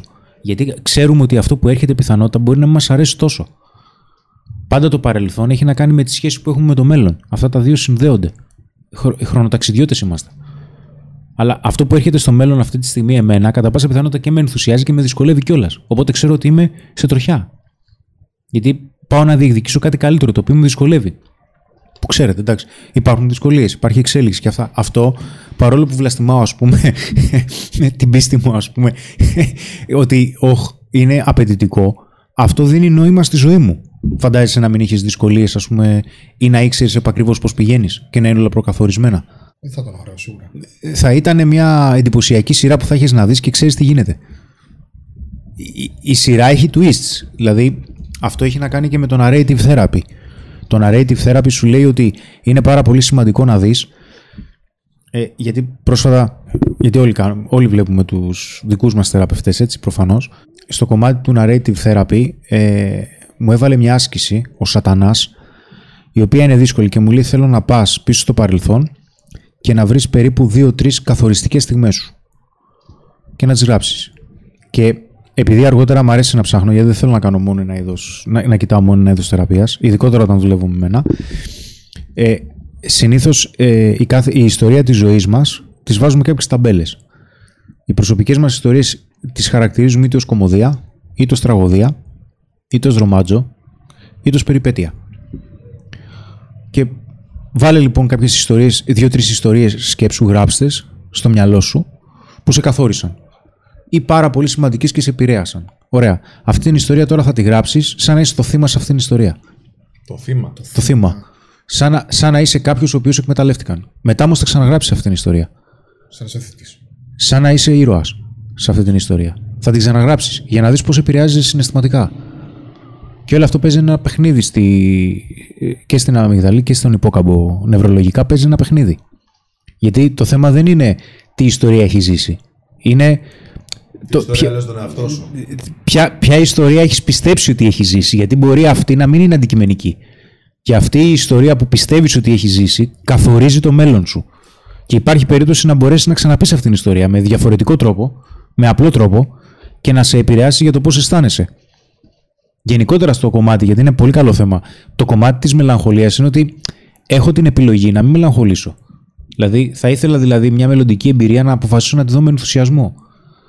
Το πώς αποφασίζεις να δεις, ας πούμε, μια ιστορία του παρελθόντος μπορεί να επηρεάσει και το πώς θα δεις μια ιστορία που έρχεται. Και ολόκληρη η διαδικασία λήψης αποφάσεων σου να επηρεαστεί από αυτό. Να αρχίσεις γενικότερα να τα βλέπεις με ενθουσιασμό, γιατί αν είναι να περιμένεις μια συγκεκριμένη, ας πούμε, κατάσταση που θα βίωνες διαφορετικά, να την βιώσεις με ενθουσιασμό, ίσως και να σε πιάσει τον ύπνο. Γιατί αν είναι μόνο μια κατάσταση, μπορεί να έχεις μπει σε άλλο mood. Να είσαι ήδη σε άλλη κατάσταση, οπότε να μην την αντιμετωπίζεις όπως θες. Οπότε να αρχίζεις να αντιμετωπίζεις όλη τη ζωή με διαφορετικά ή πιο θετικά συναισθήματα, ας πούμε μόνο ενθουσιασμός. Γιατί κάποιοι μπορεί να θέλουν να ανταλλάξουν άλλου είδους συναισθήματα και να βάλουν διαφορετική στάση στη ζωή τους. Αλλά το να αρχίζεις να αντιμετωπίζεις όλη τη ζωή διαφορετικά για να έρθει μια κατάσταση που θα αρχίσει να σε καθορίζει εκείνη. Ναι. Πρέπει, δεν μπορείς, πιστεύω, δεν μπορείς να πεις ωραία. Εγώ θέλω να αλλάξω αν μου ξαναγίνει αυτό. Δηλαδή, περπατάω, ας το πούμε τώρα έτσι ένα απλό παράδειγμα, περπατάω και με βρέχει κάποιος με το αυτοκίνητο και εγώ τρελαίνομαι από το θυμό. Θέλω να του πετάξω πέτρα. Ακριβώς. Οπότε, αρχίζεις και δουλεύεις γενικότερα με όλη τη στάση που θα έχεις σε αυτά που σου δημιουργούν θυμό. Δεν περιμένεις πότε θα σε ξαναβρέξει ένα αυτοκίνητο. Γιατί εάν περιμένεις να γίνει συγκεκριμένη κατάσταση, κατά πάσα πιθανότητα δεν θα λειτουργήσει όπως θες. Ή όπως έχεις προβλέψει. Ή όπως έχεις προσπαθήσει να δουλέψεις στο μυαλό σου. Γιατί αυτή η κατάσταση θα είναι μεμονωμένη και εκείνη την ώρα θα σε πιάσει τον ύπνο, όπως είπα πιο πριν. Εννοώ την αντίληψή σου και την απάντησή σου στο εξωτερικό ερέθισμα. Εάν όμως γενικότερα έχεις μια στάση και λες ωραία, αυτός τώρα που μου έχει ρίξει νερό ή με λέρος, ξέρω εγώ, είναι αυτό που λες, θα το πετάξω πέτρα. Αλλά ρε φίλε, ψάχνοντας, λες ωραία, εγώ θυμώνω πολύ και θυμώνω με το παραμικρό. Και γενικότερα μου συμβαίνει αυτό. Οπότε αρχίζεις συνολικότερα, αλλάζεις τη στάση, πας στην ιστορία που είπες, ξαναγράφεις την ιστορία, επιλέγεις την ιστορία που θέλεις να έχεις στον εαυτό σου, αλλάζεις γενικότερα όλη τη στάση και σταδιακά αρχίζεις ξαναγράφεις διαφορετικά τη ζωή σου, ίσως, θα έλεγα. Ξαναγράφεις τις καταστάσεις που θα συμβούν διαφορετικά πλέον. Ναι, και το δύσκολο κομμάτι είναι το φάσμα του ρεαλισμού. Αν βάλεις κάτω τις συνθήκες της ζωής σου που επικρατούν τώρα και μπορείς να πεις ότι με βάση αυτό που επικρατεί τώρα, τι μέλλον θα δημιουργήσουν αυτές τις συνθήκες. Και αν το μέλλον δεν σ' αρέσει, ξέρεις, η προσγείωση εκεί έχει πόνο. Αλλά είναι απαραίτητη για να πεις ότι εν τέλει μάλλον δεν πάω εκεί που θέλω. Ισχύει. Και μετά, ξέρεις, έχει και άλλη ευθύνη, γιατί λες ωραία, δεν πάω εκεί που θέλω. Ναι, ναι. Πώς να πάω εκεί που θέλω. Ναι. Τι χρειάζεται να σκέφτομαι, να νιώθω, πώς χρειάζεται να κινούμε για να πηγαίνω εκεί που θέλω. Γιατί ξέρεις, αυτό που λέμε τώρα είναι ένα ταξίδι αναζήτησης σε μεγαλύτερη ηλικία. Οπότε είναι σαν να ξεκινάς, ας πούμε, από τα 35 σου, σαν να ξεκινάς ξανά από πολύ πιο πίσω από αυτό που έχεις στο μυαλό σου. Και λες, ωραία, πώς το ξανακάνω. Και μπορεί να σε δυσκολέψει λίγο ακόμα. Ναι, γιατί συνήθως ζούμε δύο ζωές. Ζούμε τη ζωή που ζούμε τώρα και τη ζωή που φανταζόμαστε. Εντάξει, είμαστε σε δύο κόσμους. Ο Αντώνης Μιλιώτης λέει: εμένα με μελαγχολεί που κάθε χρόνο μου εύχονται λιγότερο όταν γιορτάζω. Και αύριο είναι το Αγίου Αντωνίου, αν δεν κάνω λάθος. Σωστά. Θα το πούμε χρόνια πολλά από τώρα, φίλε. Χρόνια πολλά. Χρόνια πολλά. Χρόνια πολλά. 4-5 και ο Κάζιο. Πες Κάζιο, χρόνια πολλά στον Αντώνη. Οπότε ξεκινάς με 5-0 τα αποδυτήρια, φίλε. Κάτσε, αν όλο το chat το... τώρα το ευχηθεί, θα σπάσει ρεκόρ. Και όλο το chat, ναι, πάμε και το chat. Έλα, παιδιά, άλλη χρόνια πολλά στον Αντώνη. Χρόνια πολλά στον Αντώνη Μιλιώτη. Για να μελαγχολήσει αύριο. Λέει ο Γιώργος, συγγνώμη, ο Χάρης Λαμπρής, λέει: Χρήστο, αν μπορείς να πεις κάποια βιβλία που έχεις διαβάσει και σου έχουν δώσει όλη αυτή η γνώση. Θες να προτείνεις κανένα δύο? Δεν συστήνω πια βιβλία, γιατί συνήθως τα απαιτητικά βιβλία απαιτούν χρόνο. Για μένα, επειδή με ρωτάνε αρκετές φορές και στο Instagram κάποιοι άνθρωποι, παιδιά, κοιτάξτε, πρώτα απ' όλα, δεν γίνεται να ξέρω τι βιβλία θέλετε να διαβάσετε, τι έχετε ανάγκη. Εντάξει, αυτό το research θα το κάνετε εσείς. Ποια είναι τα top βιβλία, πάνω σε ποιον τομέα που ενδιαφέρει εσάς ή πάνω σε ποιο κομμάτι θέλετε να βελτιωθείτε. Αν θέλετε να βελτιώσετε το άγχος σας, θα βρείτε και θα ψάξετε τα top βιβλία που έχουν να κάνουν με anxiety management. Είναι εύκολο. Αν σας δυσκολεύει, ας πούμε, θέλετε να βελτιωθείτε στο φλερτ, θα ψάξετε τα καλύτερα βιβλία άνδρας αξίας, ας πούμε, πάνω στο φλερτ. Αν θέλετε να γίνετε καλύτεροι επιχειρηματίες, θα βρείτε τα καλύτερα βιβλία πάνω στην επιχειρηματικότητα. Τα βιβλία που βοηθάνε εμένα δεν είναι σαν θεραπεία. Η κάθε θεραπεία δεν βοηθάει το ίδιο άνθρωπο, τον ίδιο τρόπο, με τον ίδιο άνθρωπο. Ας πούμε, εμένα η CBT, ας πούμε, με βοηθάει λιγότερο από ότι με βοηθάει η acceptance commitment therapy. Είναι διαφορετικό. Είναι πώς θέλεις να δουλέψεις το κάθε ένα κομμάτι σου. Τι θέλεις, μωρέ. Λέμε, αν θέλετε να βελτιωθείς στο φλερτ, πάρτε τον άντρα αξίας. Αν θέλετε να βελτιωθείς, ξέρω εγώ, πάνω στα οικονομικά, πάρε το τάδε βιβλίο. Αν όμως θες να κάνεις επενδύσεις, να δεις το μήνυμα από το χορηγό μας, σε παρακαλώ, σιγά σιγά. Να κάνουμε και ένα πολύ γρήγορο break και ερχόμαστε σε 50 δευτερόλεπτα. Και επιστρέψαμε, μιλάμε για το Blue Monday, την σημερινή μέρα που υποτίθεται είναι η πιο μελαγχολική ημέρα του έτους, η τρίτη Δευτέρα κάθε εβδομάδας, Γενάρη. Και λέει, η Ερασμία αλλοιώζει, γιατί έχει λίγο ανέβει εδώ πέρα το κοινό. Πολλά χρόνια πολλά για τον Αντώνη, εντάξει, γιατί γιορτάζουν αύριο όπως είπαμε. Και λέει, η Ερασμία αλλοιώζει. Πιστεύετε ότι οι σπουδές σε ψυχολογία ή κοινωνιολογία είναι ένα κλειδί για υγιείς σχέσεις των ανθρώπων ή δεν παίζει ρόλο? Οι υγιείς σχέσεις που έχουμε με τους άλλους έχουν ως βάση την υγιή σχέση που έχουμε με τον εαυτό μας. Η υγιή σχέση με τον εαυτό μας μπορούμε να αποκτήσουμε και χωρίς να σπουδάσουμε ψυχολογία. Για να σπουδάσει κάποιος ψυχολογία δεν χρειάζεται μόνο να δουλέψει με τον εαυτό του, χρειάζεται να ξέρει να δουλεύει και με τους άλλους ανθρώπους και να έχει υπομονή, γιατί οι περιπτώσεις δεν είναι εύκολες, είναι απαιτητικές. Υπάρχουν περιπτώσεις οι οποίες έχουμε να κάνουμε με διαταραχές και με ψυχοπαθολογίες. Αυτές οι περιπτώσεις δεν είναι καθόλου εύκολες, γιατί φέρνουν τεράστια ευθύνη. Αν μας αρέσει το αντικείμενο της ψυχολογίας και μας αρέσει να βοηθάμε ανθρώπους, τότε ασχολούμαστε. Αν θέλουμε να ασχοληθούμε με τον εαυτό μας, μπορούμε είτε να απευθυνθείτε σε εμάς που έχουμε ψυχοθεραπευτές, έχουμε σύμβουλους ψυχικής υγείας, για να δουλέψετε με τον εαυτό σας και να δημιουργήσετε μια πιο υγιή σχέση με τον εαυτό σας, ή να το ψάξετε εσείς ίδιοι. Εντάξει, εγώ δεν πιστεύω ότι είναι το ίδιο εύκολο να το ψάξεις μόνος σου σε σχέση με έναν ειδικό. Φαντάζομαι να συμφωνήσεις, έτσι. Αλλά θέλω να προσθέσω, να πω βασικά στους ανθρώπους που μας ακούνε, ότι αν κάποιος. Καλά, εξυπακούεται στην απάντηση ότι η άποψή μου είναι πως άμα θες να έχεις καλύτερες σχέσεις, θα πρέπει να δουλέψεις και με τον εαυτό σου, αλλά και να αναγνωρίζεις γενικότερα λίγο από την ανθρώπινη ψυχολογία. Όχι να σπουδάσεις ψυχολογία, να γνωρίζεις λίγο τι ακριβώς προκαλείς, τι σημαίνει συναίσθημα, πότε κάποιος συμπεριφέρεται κάπως και για ποιο λόγο. Αλλά αυτό που κυρίως θέλω να πω είναι ότι εάν ξεκινήσει κάποιος με κάποιον σύμβουλο, κάποιον ψυχολόγο ή οτιδήποτε, να πάει μέχρι το τέλος, να μην κάνει μια έτσι επιφανειακή δουλειά και να μην επενδύσει λίγο χρόνο, γιατί μιλάμε τώρα για την ψυχή και το συναίσθημα, εντάξει. Και ο λόγος που το λέω είναι ότι μιλούσα τις προάλλες με ένα άτομο και του είχε δημιουργηθεί η αντίθετη τελείως άποψη και πιστεύω ότι ο λόγος είναι ότι δεν πήγε μέχρι το τέλος. Ποια είναι η αντίθετη άποψη? Λέει ότι όσο περισσότερο το έψαχνα, τόσο πιο δύσκολος γινόμουν. Γιατί βελτιωνόσουνα και όσο βελτιώνεσαι, φυσικά θα πρέπει να έχεις αντίστοιχα άτομα δίπλα σου. Και μετά μπορεί σε έναν βαθμό να σου φαίνεται λίγο πιο δύσκολο όταν ξεκινάς, γιατί αρχίζεις, ψάχνεις και αντιλαμβάνεσαι διαφορετικά πράγματα, αντιλαμβάνεσαι περισσότερα πράγματα. Όμως είναι γιατί δεν έχει φτάσει στο τέλος. Όταν λέω τέλος, εννοώ να φτάσει σε ένα βαθμό που όντως έχει γίνει αλλαγή. Όντως αυτή η δουλειά έχει πιάσει τόπο. Εντάξει, για τον κάθε άνθρωπο είναι διαφορετικό. Όπως και όλα τα πράγματα. Αλλά δεν μπορώ να καταλάβω, και πραγματικά ίσως να την έχουν και άλλοι άνθρωποι την άποψη, πώς.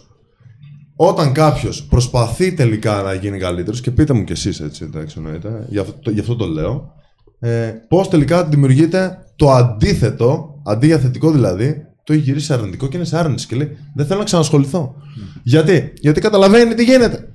Καταλαβαίνει τι γίνεται στον εαυτό του. Καταλαβαίνει ότι χρειάζεται λίγο δουλειά. Και ότι πλέον είναι στο χέρι του. Αλλά δεν την κάνει άλλος. Δεν την κάνει άλλος για αυτόν. Αυτή είναι η συνειδητοποίηση. Ότι πρέπει να την κάνει ο ίδιος. Ναι. Δηλαδή, πολλοί άνθρωποι πάνε, ας πούμε, στον coach, στον ψυχολόγο και όλα αυτά και λένε δεν θα μου δώσεις το χαπάκι το έτοιμο, τη λύση δηλαδή. Και επειδή δεν υπάρχει αυτό το πράγμα, προφανώς, και αντιλαμβάνεται ότι έχει πολλά σκοτάδια ενδεχομένως να ψάξει, μπορεί να το. Τρομάζει. Ναι. Και να πει, το αφήνω, ρε παιδί μου. Και να το αφήσουμε στις 2, 3, 4, 5 φορές. Ναι. Εντάξει, μετά τι θα δημιουργήσει, ξέρω εγώ, ο καθένας τον εαυτό του. Είναι πολύ λάθος η λογική αυτή. Πιστεύω ότι χρειάζεται να πάω στο τέλος. Ενώ ότι ωραία, ρε παιδάκι μου, θα πω ότι πρέπει να κάνω αυτό. Εντάξει, γιατί δεν μπορεί να κάνεις πολλά. Αν θες, ας πούμε, να μάθεις κάποιες δεξιότητες μέσα σε έναν χρόνο, πόσα θα μάθεις έναν χρόνο? 15 δεν μπορείς. Μάθεις 1-2, ας πούμε. Εντάξει. Οπότε θα πρέπει να πας μέχρι το τέλος. Άμα αρχίζεις και δοκιμάζεις κάτι μερικές φορές και απογοητεύεσαι, δεν είναι ικανός ο αριθμός που το δοκιμάζεις. χρειάζεται περισσότερο διάστημα. Λέει ο Γιάννης Σωτηρόπουλος, παιδιά πνευματικό μόνο, όχι ψυχοθεραπευτή. Ο κόσμος έφυγε από τις αρχές του Θεού και γι' αυτό παιδεύεται η ψυχή του. Παιδιά, κοιτάξτε τώρα, όσο σεβασμό και να έχουμε στον κλήρο και στη θρησκεία και στους ανθρώπους που πιστεύουν σε αυτά και πιστεύω ότι και κάποιοι πνευματικοί έχουν ωραία λόγια και βοηθούν τους ανθρώπους, δεν μπορείς να αντικαταστήσεις τον ψυχολόγο, έναν επιστήμονα, εντάξει. Είναι άλλο πράγμα η θρησκεία, άλλο πράγμα η επιστήμη. Μαζί συνδυαστικά μπορούν να δουλέψουν αυτά, βεβαίως και μπορούν. Υπάρχουν πάρα πολλοί επιστήμονες που είναι και πάρα πολλοί της θρησκείας. Αλλά μην μπερδεύουμε το ένα με το άλλο. Ένας άνθρωπος ο οποίος είναι του κλήρου, ένας πνευματικός, μπορεί να γνωρίζει κάποια πράγματα για σένα και να σε οδηγεί σύμφωνα με το τι λέει η θρησκεία. Αλλά ένας ψυχολόγος έχει κάνει τις μελέτες του, έχει κάνει τις ερευνές του, έχει αφιερώσει κάποια χρόνια στην επιστήμη αυτή. Μην το συνδέουμε, σας παρακαλώ. Και επίσης τώρα σκέψουμε, ναι, η θρησκεία μας λέει κιόλας ότι ξέρετε και το σώμα μας φροντίζει ο Κύριος. Αλλά θα πάμε στον γιατρό, έτσι δεν είναι? Μην το συνδέουμε. Γεια σας από Γερμανία, η Αναστασία Νικολάου. Γεια σας, Αναστασία. Από Βούπερταλ. Λέει, σας στα μάτια χρειάζεται δουλειά και ο δρόμος είναι και μοναχικός μέχρι ενός σημείου. Από ένα σημείο και μετά γίνεται μοναχικός πολύ, όχι μέχρι ενός σημείου. Βέβαια, όταν φεύγουν άνθρωποι, αφήνεις και χώρο για να μπουν άλλοι καινούργιοι άνθρωποι οι οποίοι θα σε βοηθήσουν στο νέο ταξίδι που πηγαίνεις, γιατί έχει κύκλους. Η ζωή έχει ταξίδια που σταματάνε, ξεκινάνε καινούργια κτλ. Και οι πνευματικοί βοηθούν. Ναι, φυσικά, αυτό είπα και εγώ. Απλά μην συνδέουμε το ένα με το άλλο. Αν ένας πνευματικός είναι ψυχολόγος, ακόμα καλύτερα. Εδώ και αρκετά χρόνια ασχολούμαι με αυτοβελτίωση. Πλέον μου είναι πολύ δύσκολο να συνηθώ με τους περισσότερους ανθρώπους. Έχεις ακόμα πολύ δρόμο, από ό,τι φαίνεται. Με τον εαυτό σου να δεις πώς συνδέεσαι. Αυτό που και ο Χρήστος στην αρχή. Και πνευματικοί λέει το παραδέχονται και οι ίδιοι στέλνουν κόσμο σε ψυχολόγο πλέον. Λογικό, έτσι. Καλά, είναι το σωστό. Εντάξει, παιδιά, ακούστε. Εντάξει, επειδή είμαστε στον 21ο αιώνα, εντάξει. Και ξέρετε, αν έχετε δει σανίδες, ότι η σχέση μου με την θρησκεία και συγκεκριμένα με την πίστη είναι πολύ δυνατή. Η πίστη είναι κάτι πολύ ισχυρό. Ούτε μπορούμε να κρίνουμε το πού πιστεύει ο καθένας. Απλά ένας πνευματικός δεν μπορεί να δουλέψει με τα τραύματα. Μην αγνοούμε τον ελέφαντα τώρα στο δωμάτιο. Μπορεί να έχουμε κάποια τραύματα τα οποία δεν μπορεί να τα εντοπίσει αυτός ο άνθρωπος, ούτε να τα καταλάβει, ούτε να τα διαχειριστεί. Και αυτά τα τραύματα θα συνεχίζουν να μας δημιουργούν συμπεριφορές που σαμποτάρουν την καθημερινότητά μας, αν δεν φτάσουμε στο πυρήνα τους και δούμε από πού προέρχονται. Αυτό δεν γνωρίζει να το κάνει ένας πνευματικός. Το ότι είναι καλό να βλέπουμε έναν πνευματικό, φυσικά και είναι πάρα πολύ καλό, γιατί υπάρχουν κάποιες αρχές από τη θρησκεία μας, ειδικά από τον Ορθόδοξο Χριστιανισμό, που είναι φοβερά και αν τα ακολουθήσουμε μας βοηθάνε. Αλλά εντάξει, χρειάζεται και ένας ψυχοθεραπευτής να μάθουμε να διαχειριζόμαστε τα συναισθήματά μας. Λοιπόν, λέει εδώ ο Αντώνης, όπως τα λέτε είναι, πας στον επιστήμονα, συμφωνώ απόλυτα. Χρόνια πολλά και σε έναν Αντώνη αύριο. Κανένα νέο για το σεμινάριο Θεσσαλονίκη έχουμε? Παιδιά, πολύ σύντομα. Τώρα έχουμε το σεμινάριο του Φλεβάρη, που είναι το επαγγελματικό σεμινάριο, Επαγγελματίας 5 Αστέρων. Κάζιο, αν μπορείς βάλε και το link. Έχουν μείνει περίπου 10 θέσεις, αν δεν κάνω λάθος. 15 το πρωί, μπορεί να είναι και 10 τώρα, δεν είμαι σίγουρος, παιδιά. Θα το κάνεις εσύ, βέβαια, το σεμινάριο. Λοιπόν, αυτό το σεμινάριο ακριβώς, ευχαριστώ πάρα πολύ για αυτήν την ωραία πάσα, θα το κάνω εγώ. Λοιπόν, έχω μαζέψει 5 κομμάτια, τα οποία πιστεύω ότι ο κάθε επαγγελματίας που σέβεται τον εαυτό του και θέλει να έχει ένα περιβάλλον υγιές ή να βρεθεί στο υγιές περιβάλλον, το ωραίο περιβάλλον εργασίας που θα ήθελε, πρέπει να τηρεί. Γι' αυτό και το ονομάσαμε Επαγγελματίας 5 Αστέρων. Αυτά τα 5 αστέρια σχηματικά είναι και αυτά που θα συζητήσουμε στο 5ωρο σεμινάριο στις 5 Φλεβάρι. Στο link αυτό που βάζει τώρα ο Κάζιο μπορείτε να κλείσετε τη θέση σας. Θα είμαστε πάνω από 100 άνθρωποι οι οποίοι ψάχνονται σε αυτόν τον τομέα. Οπότε δεν θέλω να σας πω τώρα ακριβώς τι θα πω, μπορείτε να το δείτε στο link. Αυτό που θέλω να σας πω σίγουρα είναι το εξής. Όσοι έρθετε και μας έχετε κάνει τιμή ήδη να έχετε πάρει το εισιτήριο, αλλά και αυτοί που θα πάρει το εισιτήριο τις τα επόμενα λεπτά, ώρες, ημέρες, έχετε στο μυαλό σας ότι είναι και μια ευκαιρία να κάνετε δικτύωση, δηλαδή να δημιουργήσετε ένα δίκτυο από ανθρώπους που ψάχνονται στον ίδιο τομέα με εσάς. Μπορεί πολλοί άνθρωποι να ψάχνουν συνεργάτες. Μπορεί πολλοί άνθρωποι να έχουν λύσει κάποια προβλήματα που εσείς έχετε στο επαγγελματικό σας τομέα και θα φροντίσω εγώ και με ασκήσεις με τους ανθρώπους που θα με συνοδεύουν στην ομιλία και με το διάλειμμα που θα υπάρχει και με κενά ανάμεσα στην ομιλία μου που θα μπορείτε να ανταλλάξετε απόψεις, να φροντίσετε να συνδεθείτε. Παράλληλα και τους ανθρώπους οι οποίοι έχουν ήδη πάρει το εισιτήριο, μπορείτε να μπείτε στο Discord server του Men of Style. Τι είναι ο Discord server? Ο Discord server είναι ένα σύνολο από chatrooms. Δηλαδή, μπαίνουμε όλοι μέσα από το σπίτι μας, από τον υπολογιστή μας και το κινητό μας και μιλάμε και συζητάμε για αυτοβελτίωση, για τις σχέσεις και όλα όσα πραγματεύεται το Men of Style. Είμαστε γύρω στους 1.700 ανθρώπους τώρα μέσα εκεί πέρα και συζητούμε αυτή τη στιγμή. Έχω φτιάξει ένα πολύ συγκεκριμένο chatroom, ένα πολύ ιδιαίτερο chatroom, μόνο για τους ανθρώπους που θα είναι του σεμιναρίου, έτσι ώστε να μπορώ να σας προειδεάσω για κάποια πράγματα που θα έρθουν στο σεμινάριο, να σας προετοιμάσω λίγο καλύτερα για κάποια πραγματάκια που θα ακούσετε, αλλά και θα μπορείτε να κάνετε και γενικότερα να προσφέρω αξία και να αλληλεπιδράσουμε ακόμα περισσότερο, όχι μόνο στις 5 ώρες σεμιναρίου, αλλά και πριν και μετά από αυτό το event. Οπότε, κάντε μας την τιμή να έρθετε όσοι δεν έχετε πάρει το εισιτήριό σας και από εκεί πέρα είμαστε σε επαφή και μέσω του Discord του Men of Style. Αυτά. 5 Φλεβάρι, 5 ώρες, από τις 4 έως 9, Κυριακή είναι, δεν δουλεύει κανένας, οπότε φροντίστε να έρθετε να τα πούμε. Δεν θα είναι live, συγγνώμη, θα είναι live, διαζώσεις προφανώς, δεν θα είναι στο ίντερνετ live, αυτό εννοούσα. Δεν θα είμαι εκεί. Δεν θα έρθω.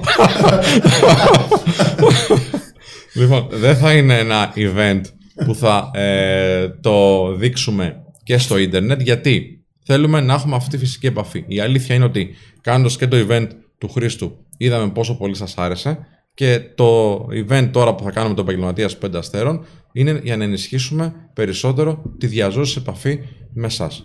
Οπότε, ελάτε να τα πούμε, ελάτε να σφίξουμε τα χέρια, να μιλήσουμε από κοντά και να γνωριστούμε λίγο καλύτερα. Και παράλληλα να ανταλλάξουμε και αξία, να σας δώσω γνώση που πραγματικά, πιστέψτε με, κάποια πράγματα δεν αξιοποιούνται ακόμα στην ελληνική αγορά από αυτά που θα σας πω. Θα έρθουν του χρόνου και θα είστε προετοιμασμένοι για αυτά που θα έρθουν του χρόνου. Κάποιες τεχνικές, κάποια ζητήματα τα οποία θα μπορείτε να αξιοποιήσετε, κάποια εργαλεία δεν δουλεύονται αυτή τη στιγμή ακόμα και εσείς θα είστε full προετοιμασμένοι. Οπότε σας περιμένω εκεί πέρα. Επαγγελματίας 5 Αστέρου, 5 Φλεβάρι. Λοιπόν, να επανέλθουμε λίγο στους φίλους που συζητάνε πολύ ωραία στο chat. Είμαστε 500, πολύ καλά πάμε παιδιά, μπράβο. Τι είναι πιο σημαντικό στη ζωή για τον έναν άντρα, η καριέρα του, ο κοινωνικός του κύκλος? Αν μπορεί να έχει μόνο ένα από τα δύο, μια ισορροπία πρέπει να έχει στα ευχάωση μου. Και η καριέρα παίζει ρόλο και ο κοινωνικός του κύκλος και το ένα αλληλεπιδρά με το άλλο. Δεν υπάρχει περίπτωση δηλαδή να έχεις φίλους από την επαγγελματική σου πορεία. Ή οι φίλοι που έχεις να σε θαυμάζουν επειδή είσαι πολύ καλός και στη δουλειά σου. Και να συζητάτε γι' αυτό, για σκέψτε το λιγάκι. Νομίζω πρέπει να υπάρχει. Ή ένας δυνατός κοινωνικός κύκλος να τον βοηθήσει επαγγελματικά. Ναι, βέβαια. Νομίζω ότι χρειάζεται και τα δύο, όπως και μια πολύ καλή ερωτική ζωή. Υπάρχουν πολλά ποδαράκια. Υπάρχουν 4 ποδαράκια κατά την άποψή μου. Το ένα είναι η επαγγελματική σου υπόσταση, η επαγγελματική σου πορεία, η καριέρα σου. Δεύτερο είναι οι φίλοι. Τρίτο είναι η οικογένεια και τέταρτο είναι η σχέση. Και αυτά πρέπει να τα φροντίζεις και είναι πολύ σημαντικά. Τώρα τι γίνεται, αν κάποιο ποδαράκι δεν πάει πολύ καλά για ένα διάστημα, θα έχεις τα άλλα να στηριχτείς. Αλλά δεν μπορείς να είσαι μόνος ένα και να περιμένεις όλη σου ζωή να πηγαίνει καλά από αυτό. Πότε είναι η επόμενη βρεγμένη σανίδα? Εξαιρετική ερώτηση. Έχουμε να κάνουμε από πέρσι. Ξέρεις εκείνα τα αστεία ρε τα... Έχουμε καμία εξαιρετική απάντηση ή... Θα δούμε. Εννοείται. Σύντομα. Λοιπόν, υπάρχουν καριέρες λέει που είναι πολύ μοναχικές χωρίς μεγάλους κοινωνικούς κύκλους. Άρα στην ουσία γίνεται θυσία. Προφανώς ναι. Και γίνεται θυσία. Μα όχι, πες. Δεν γίνεται να θέλεις να φτάσεις στο επίπεδο του Ρονάλντο και να είσαι σε πάρτι όλη μέρα. Τι να κάνουμε τώρα. Δεν γίνεται να θέλεις να κερδίζεις αρκετά χρήματα, να είσαι πετυχημένος πολύ στη δουλειά σου και να δουλέψεις ένα τυπικό 8ωρο το Σαββατοκύριακο να ξεκουράζεσαι, ή να θέλεις να είσαι επιχειρηματίας που τα προβλήματα δεν σταματάνε ποτέ, 24 ώρες το 24ωρο. Ανάλογα με το τι θέλεις. Αν θέλεις λοιπόν μια ισορροπημένη ζωή, θα έχεις ισορροπία και παντού. Αν θέλεις να πετύχεις σημαντικά πράγματα σε κάποιον τομέα, θα χρειαστεί να του δώσεις μεγαλύτερη βαρύτητα αφαιρώντας από τους άλλους χρόνο. Με τα ανάλογα κέρδη και τις ανάλογες επιπτώσεις. Απλό είναι. Δεν είναι κάτι. Ο Δημήτρης Δημητριάδης λέει: σαν άνθρωπος που ξεπέρασε μόνος του την κατάθλιψη, έχω να πω ότι αν δεν νοιαστούμε εμείς πρώτοι για τον εαυτό μας, δεν θα νοιαστεί κανένας. Φιλιά, Δημήτρη. Ισχύει, Δημήτρη, και εκτός αυτού να πούμε ότι ακόμα και για το να πας σε ψυχολόγο, πρέπει πρώτα απ' όλα εσύ να είναι για σένα. Δεν θα έρθει ψυχολόγος με το ζόρι να σε πάρει το χεράκι. Έτσι. Λοιπόν. Δεν παιδιά... ο άνθρωπος. Όχι, όχι, άσχο. Δεν πειράζει, φιλιά και στο Δημήτρη. Φιλιά σε όλους, δεν πειράζει. Αγάπη μόνο. Λοιπόν, λέει Φωτεινή, και αυτό είναι το θέμα μου, Σπύρο, και το λέει με φατσόλα λυπημένη, οπότε θέλω σοβαρότητα. Ευχαριστώ. Αυτό είναι το θέμα μου, Σπύρο. Δεν υπάρχει για στήριξη ούτε οικογένεια ούτε φίλη ούτε σχέση, λέει η Φωτεινή. Πάρα πολύ ωραία. Ξεκινάς και έχεις πολλές θέσεις δίπλα σου για να βάλεις νέους ανθρώπους. Το ζήτημα είναι πώς θες να το δεις, ότι δεν έχω κανέναν ή ότι έχω πολύ περιθώριο να ρωτήσω κι άλλους. Πολλές φορές η λύση είναι η αναπλαισίωση στο μυαλό μας. Και πολλοί άνθρωποι της ψυχολογίας σου το πούν αυτό. Πώς θες να το δεις, πώς το βλέπεις αυτή τη στιγμή και τι κάνεις για να βάλεις ανθρώπους δίπλα σου που θα μπορέσουν να σε στηρίξουν σε ό,τι δύσκολο μπορεί να περάσεις και σαν άνθρωπος. Σκέψου το αυτό. Όταν πρέπει να βρω μια λύση σε ένα πρόβλημα, μπαίνω σε ένα κύκλο. Τη μια στιγμή η λύση μου φαίνεται πολύ πολόκη και δύσκολη, και μετά από 2-3 μέρες πολύ απλή και εύκολη και πάλι από την αρχή. Τι συμβαίνει, λέει ο Γενέκ Γιάνν. Το ίδιο πρόβλημα. Όταν έχει κύκλο, δεν έχω καταλάβει. Μήπως εννοείς ότι μπαίνεις στη διαδικασία να το ψάξεις. Σε ένα φαύλο κύκλο, λέει, μπαίνεις. Στην αρχή του φαίνεται εύκολη λύση, μετά φαύλο. Δύσκολη. Δεν γράφει φαύλο, ναι. Ναι, ας μας το διευκρινίσει. Παρ' όλα αυτά, όταν αποκτάς γνώση μεγαλύτερη για ένα θέμα, προφανώς θα το βλέπεις από άλλο πρίσμα μετά το ίδιο πρόβλημα. Τι πρόβλημα είναι αυτό που το πει. Ναι, εντάξει, να δώσω και ένα παράδειγμα, γιατί είναι και λίγο πιο γενική η ερώτηση. Παιδιά, είναι η ιδέα μου, λέει, ότι η αρωνοπότητα δέχεται επίθεση. Εντάξει. Σε κάποιες περιπτώσεις, ναι, θα μπορούσε να το πεις και έτσι. Εγώ συμφωνώ βασικά ότι δεχόμαστε κάποια πίεση αυτή τη στιγμή οι άντρες. Κάμια σανίδα για τα επαγγελματικά είναι εφικτό, λέτε, να γίνει. Λέει ο Δημήτρης Γράψας. Δημήτρη μου. Και για μαγειρική θα κάνουμε. Κάνουμε εκπομπή στον Αλφα από αυτό. Μπορείς να μπεις στην εκπομπή που κάνουμε στον Αλφα 989, στο ραδιόφωνο του Αλφα δηλαδή, που είμαι με τον Κίτζιο και τον Κανέλη και κάνουμε κάθε Σάββατο Κυριακή 1 με 3. Κορυφαία εκπομπή αυτή τη στιγμή. Χωρίς πλάκα είναι η κορυφαία business εκπομπή. Χωρίς πλάκα. Κορυφαία εκπομπή. Εντάξει, το λέτε κι εσείς, το λένε και οι ακροαματικοί, το λένε όλα. Αν δεν μπορέσεις, δεν έχεις πρόσβαση σε FM εκείνη τη στιγμή, Σάββατο Κυριακή, τα βάζουμε και στο Spotify. Οπότε μπες στο Spotify και ψάξεις την εκπομπή, θα σας ειδοποιήσουμε. Έτσι λέγεται. 2 ώρες το Σάββατο, 2 ώρες την Κυριακή. Βγάζουμε όλη μας την αξία σε αυτήν την εκπομπή. Πραγματικά στο λέω. Ειδικώς η χτεσινή εκπομπή, παιδιά, ήταν για μένα από τις πιο χρήσιμες που έχει κάποιος άνθρωπος να παρακολουθήσει. Ειδικά αυτοί που θέλουν να αυξήσουν το εισόδημά τους. Γιατί είπαμε με τον Δημήτρη και με τον Κωνσταντίνο, αλλά κυρίως με τον Δημήτρη, γιατί πιάσαμε ένα πινκ-πονκ. Κάναμε δηλαδή ένα διάλογο ωραίο.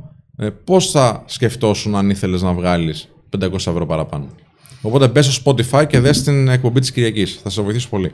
Λοιπόν, κυρία Φωτεινή, λέει η Ελισάβετ στην Φωτεινή που μιλούσε πριν, εμένα σε αυτή την περίπτωση μου βοήθησε πολύ η μουσική και ο ψυχολόγος. Είναι δύσκολο να δεν έχεις το σωστό support system. Ένας ψυχολόγος είναι ένα support system. Πραγματικά. Μπορεί να σε βοηθήσει. Μπορεί επίσης να σου δώσει κάποια εργαλεία για να μπορέσεις να είσαι ανοιχτή στο να βάλεις και άλλους ανθρώπους στη ζωή σου. Γιατί μπορεί να μην είσαι ανοιχτή. Να υπάρχουν ευκαιρίες δίπλα σου και να μην τις βλέπεις ή να μην θες να τις δεις. Λοιπόν, πώς θα μετριάσουμε τον Χρήστο, τι εννοείς Εύη, τι εννοεί να μετριάσουμε, μπορούμε να μετριάσουμε τον Χρήστο, να μην υπάρχουν πολλοί χρήστες στον κόσμο. Και αυτό βάζει και emoji ίσως. Ναι. Να νευριάσουμε, ρε, το γράφω από κάτω. Πώς θα νευριάσουμε τον Χρήστο. Δεν μπορείτε, Ένας ψυχραιμίας. Και τον Ανέστη, λέει, πάμε στοίχημα. Ναι, εντάξει. Μην το πάμε εκεί. Δεν ευρεάζει ο Χρήστος, παιδιά, δεν ευρεάζει. Τελείωσε. Λοιπόν, είμαστε 470 φίλοι και έχουμε μόνο 300 likes. Οπότε, σας παρακαλώ, κάντε ένα like, ακριβώς έτσι όπως μας βλέπετε τώρα. Πατήστε το κουμπάκι αυτό με δύναμη από το κινητό σας, από τον υπολογιστή σας, από την τηλεόραση, όπου μας βλέπετε τέλος πάντων. Γιατί βοηθάει το YouTube να καταλάβει ότι το live μας είναι ωραίο, έχει ποιότητα, να το στείλει και σε άλλους ανθρώπους, να γίνουμε περισσότεροι, να μάθουν κι άλλοι αυτά που πραγματευόμαστε εδώ στο Men of Style και συζητάμε σαν παρέα, εμείς οι 5 από εδώ, μαζί με τον Κάζιο εδώ πίσω από την κάμερα και εσείς από το σπίτι. Με το που έμαθα να προτιμώ την αποτυχία από την επιτυχία, έχουν αλλάξει πολλά στη ζωή μου, λέει ο Γκρέκ. Εντάξει, πολύ μεγάλη κουβέντα αυτό. Ο Κίλιμπιλ έχει ρωτήσει κάτι αρκετές φορές, ώστε το απαντήσουμε. Για πες το. Για να μην μελαγχολήσω, λέει παιδιά. Τώρα έβαλε και αυτό μπροστά και με χτύπησε στο φιλότιμο. Πώς να διαχειριστώ το. Επίτηδες το έκανε. Σίγουρα, αλλά το πέτυχε. Μπράβο του. Πώς να διαχειριστώ το ότι εξέφρασα ερωτικό ενδιαφέρον σε κοπέλα που κάνουμε παρέα 1 χρόνο και χρειάζεται λίγο χρόνο για να απαντήσει. Σε παρένθεση λέει: συνεχίζουμε να έχουμε επικοινωνία. Είναι το αγαπημένο σου θέμα, ε. Τι θέλει να ρωτήσει ακριβώς. Δεν ξέρει τι να κάνει. Γιατί εξέφρασε ερωτικό ενδιαφέρον σε μια κοπέλα που κάνουν παρέα εδώ και 1 χρόνο. Ναι. Και του λέει: κοπέλα, θέλω λίγο χρόνο. Και συνεχίζει να του μιλάει. Ναι. Και στον πάγο η απάντηση που θα του δώσει. Έλα μωρέ, εντάξει. Έχουμε γράψει χιλιάδες ώρες σε βίντεο εδώ, παιδιά. Εντάξει. Το θέλω χρόνο είναι μια έμεση απόρριψη. Αν κάποιος άνθρωπος σε απορρίπτει και συνεχίζει και τον κυνηγάς, χρειάζεται να αξιολογήσεις γενικότερα ποιες είναι οι συνθήκες που αισθάνεσαι σημαντικός. Συνήθως ασχολούμαστε με ανθρώπους οι οποίοι θέλουν να μας επιλέγουν. Αν ασχολούμαστε με ανθρώπους που δεν μας επιλέγουν και που δείχνουν ότι δεν μας επιλέγουν για κάποιο ρόλο που θα θέλαμε να έχουμε στη ζωή τους, δεν συνεχίζουμε να ασχολούμαστε με αυτό. Ανεξάρτητα το ότι υπάρχει μεγάλη πιθανότητα η αξία σου και η έλξη που υπάρχει να επηρεαστούν, γιατί είναι σαν να λες ότι εγώ θα συνεχίζω να ασχολούμαι μαζί σου και είμαι διατεθειμένος να κάνω ό,τι χρειαστεί για να σου αρέσω. Αυτός ο τρόπος σκέψης δεν δουλεύει. Αν συνεχίσεις έτσι, θα συνεχίσει η κοπέλα να θέλει χρόνο, γιατί αισθάνεται ότι μπορεί να σε έχει όποτε θέλει. Αν θέλεις να είσαι κάποιος που κάποιος τον έχει όποτε θέλει, είναι επιλογή σου. Αυτά. Λοιπόν, λέει Φωτεινή, Ελισάβατη, Γιώργο, Λιανέ και Σπύρο. Σπύρο, ευχαριστώ για την αναπλαισίωση. Λέει, ξεκίνησα τον ψυχολόγο, προσπάθησα αλήθεια για νέα παρέα. Ωραία. Έκανες μια προσπάθεια, θα κάνεις κι άλλη και έτσι κυλάει η ζωή. Έτσι πάνε τα πράγματα. Με ποιον τρόπο βοηθούν οι ψυχολόγοι? Εγώ θεωρώ πως δεν θα με βοηθήσει ουσιαστικά. Θα μου κάνει ερωτήσεις, τις οποίες μπορώ να κάνω κι εγώ στον εαυτό μου ή έχω κάνει ήδη. Βάζει σε παρένθεση, δεν έχω κάνει ποτέ όμως, λέει. Καλώς προέλα τα ρωτάει άνθρωπος. Ναι. Κοίταξε, φίλε, οι ψυχολόγοι θα μπουν σε μια διαδικασία να δουν λίγο στο παρελθόν σου, όχι πάντα, αλλά τις πιο πολλές φορές, και ανάλογα την μέθοδο θεραπείας που αξιοποιούν, τι και πότε μπορεί να σου δημιούργησε κάποιο τραύμα, που να σου κατέγραψε κάποια μοτίβα συμπεριφοράς, τα οποία σε πληγώνουν όμως, τα ξαναβλέψεις ή τα ξανακάνεις. Καθαρίζοντας, ας πούμε, το λέω πολύ απλοϊκά, καθαρίζοντας αυτό το τραύμα, οι επόμενες φορές που θα το ξανααντιμετωπίσεις, το αυτό το μοτίβο συμπεριφορών, θα είναι πιο βατό και διαχειρίσιμο για σένα. Κάπως έτσι βοηθάνε. Κάνω ψυχολογία, λέει, 7 χρόνια, ψυχοθεραπεία μάλλον θέλει να πει ο άνθρωπος, το καλύτερο δώρο που έκανα στον εαυτό μου. Έτσι είναι, φίλε. Το σχολείο μου φέρνει κατάθλιψη, τι να κάνω. Υπομονή να το τελειώσεις. Hey you. Είμαι 22 ετών, έχω σχέση 4,5 χρόνια. Νιώθω ένα άγχος στη σκέψη του ότι μπορεί να ξοδέψω τα νεωνικά μου χρόνια με τον ίδιο άνθρωπο. Δεν ξέρω τι να κάνω. Ξέρεις, απλά δεν είναι ακόμα διαυγές. Εγώ το έγραψα κιόλας. Σκέψου ότι ίσως δεν έχεις βρει τον άνθρωπό σου. Ή το πιο πιθανό είναι αν τον είχες βρει, δεν θα έκανες τέτοιες σκέψεις. Ότι ξοδεύεις τον χρόνο σου. Θα έλεγες τι ωραία που τον περνάω. Και θα έλεγες τι γαμό περνάω τα νεωνικά μου χρόνια μαζί του. Ναι. Γράψτε μας και εσάς τι σας μελαγχολεί. Λοιπόν, λέει η Εύη, θα ήθελα να μου απαντήσει το άντρε τι είναι αυτό που βλέπεις μια γυναίκα και συγκεντρίζει και θέλετε να την κυνηγήσετε. Την αλήθεια όμως. Εύη, εντάξει τώρα, μας έβαλε σε παγίδα. Μας διέλυσες. Θέλαμε να πούμε και ψέματα. Λοιπόν, άλλη στιγμή, Εύη, σε ένα άλλο θέμα. Λοιπόν, μας έφερε σε δύσκολη θέση. Άντε, πες, έλα. Απλά μιλάμε για ψυχολογία, για μελαγχολία τώρα. Λέει, τι σου μπαίνει στο μάτι. Άντε, πες το, έλα. Έχει λάμψη στο πρόσωπό σου. Μπορείς να το πεις. Δεν είναι ωραίο θέμα. Είναι ωραίο. Okay. Θα δείξει. Καταρχάς δεν θα πω ψέματα ότι το πρώτο δέλεαρ για τους περισσότερους άντρες και για μένα είναι η εμφάνιση. Το πρώτο δέλεαρ. Και όταν λέμε εμφάνιση δεν εννοούμε τώρα κάποιες συγκεκριμένες αναλογίες ή κάποιο συγκεκριμένο χρώμα μαλλιών, αλλά να σου αρέσει αυτό που βλέπεις. Από εκεί και πέρα εμένα πάντα μου άρεσε η γυναίκα να είναι άνετη ερωτικά, σεξουαλικά, να εκφράσει τη θηλυκότητά της, να βλέπω ότι είναι κομπλεξάριστη δηλαδή σε αυτό το κομμάτι, ότι επικοινωνεί με τη θηλυκότητά της, ότι έχει χιούμορ, γιατί δεν μπορώ χωρίς χιούμορ, και... Χιούμορ και σεξ θες, αυτό λες. Όχι ρε, αυτό είπα γιατί το καταλάβα. Αυτό δεν είναι παιδιά. Να είναι άνετη με τη σεξουαλικότητά της είπες. Και εξωτερική εμφάνιση είπες τη μετράει. Είπες για το χιούμορ. Χιούμορ. Είπες για τη σεξουαλικότητα. Ναι, να είναι τιμόλογη. να έχει υψηλό δίκτυο ευφυΐας, αυτό είναι για μένα. Μ' αρέσει να είναι έξυπνη. Από τεστ IQ διεγνωσμένο να έχει τεστ. Όχι. Εγώ το βλέπω αυτός με δύο τρόπους. Να είναι τιμόλογη και να είναι ευστροφή. Να στροφάρει. Για μένα αυτό είναι διηγητικό, ρε παιδί μου. Okay. Όταν κάνουμε πινκ-πονκ, όπως είπε και ο Σπύρος, μεταξύ μας, ναι, με φτιάχνει. Υπάρχουν και ψυχολογικοί παράγοντες, ας πούμε, που παίζουν ρόλο ή δεν σε νοιάζει? Ας πούμε, υπάρχει ένα άτομο, ας πούμε, να είναι καταθλιπτικό. Αν έχει αυτά τα χαρακτηριστικά και είναι καταθλιπτική, ας πούμε, ή υπάρχει περίπτωση, ας πούμε, να έχει κάποια διαταραχή, δεν θα έχεις θέμα? Είναι μια ερώτηση παγίδα, πρόσχε. Ναι, καταθλιπτικό θα είχα θέμα γενικότερα. Γιατί εγώ θεωρώ ότι είμαι ένας άνθρωπος που τις περισσότερες μέρες του χρόνου είναι εύθυμος. Έχω καλή διάθεση, μ' άρεσε να κάνω χαβαλέ, οπότε θα είχα θέμα. Κάποιος άνθρωπος ο οποίος έχει θέμα ψυχικής υγείας, για παράδειγμα, δεν κάνει χιούμορ. Mm. Γι' αυτό και μετράει πολύ το χιούμορ και στις γυναίκες. Το χιούμορ δεν έχει να κάνει μόνο. Παγίδεψες και σε και εμένα τώρα. Okay. Δεν έχει να κάνει μόνο με το ότι έχεις τη δυνατότητα, ας πούμε, να κάνεις σωστό timing κλπ. Κάποιος άνθρωπος που έχει κατάθλιψη είναι δύσκολο να κάνει χιούμορ. Δεν είναι καλά. Είναι σημάδι ψυχικής υγείας. Προφανώς. Γι' αυτό σου λένε παγίδα. Η Εύη ζητάει συγγνώμη που έκανε αυτή την ερώτηση. Λοιπόν, γιατί δεν τα έχεις αυτά τα χαρακτηριστικά, Ρεύη? Επειδή βγήκε εκτός θέματος και... Α, εντάξει. Δεν πειράζει. Αφού ο Ανέστης ήθελε να τα πει. Τα κριτήρια του Ανέστη είναι στο τραγούδι του Σνικ. Τι ωραία. Γιατί το έχεις ακούσει? Ποιο τραγούδι είναι το τραγούδι του Σνικ? Ναι, δεν ξέρω τώρα, δεν λέει.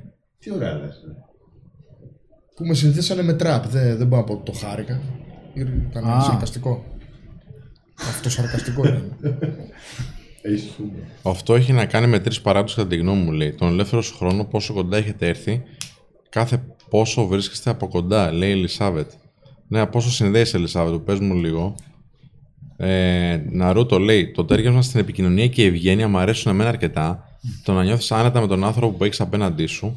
Ελαττώματα βέβαια ίσως έχουμε όλοι και ίσως και σε επίπεδο ψυχικού θέματος. Ναι, φυσικά.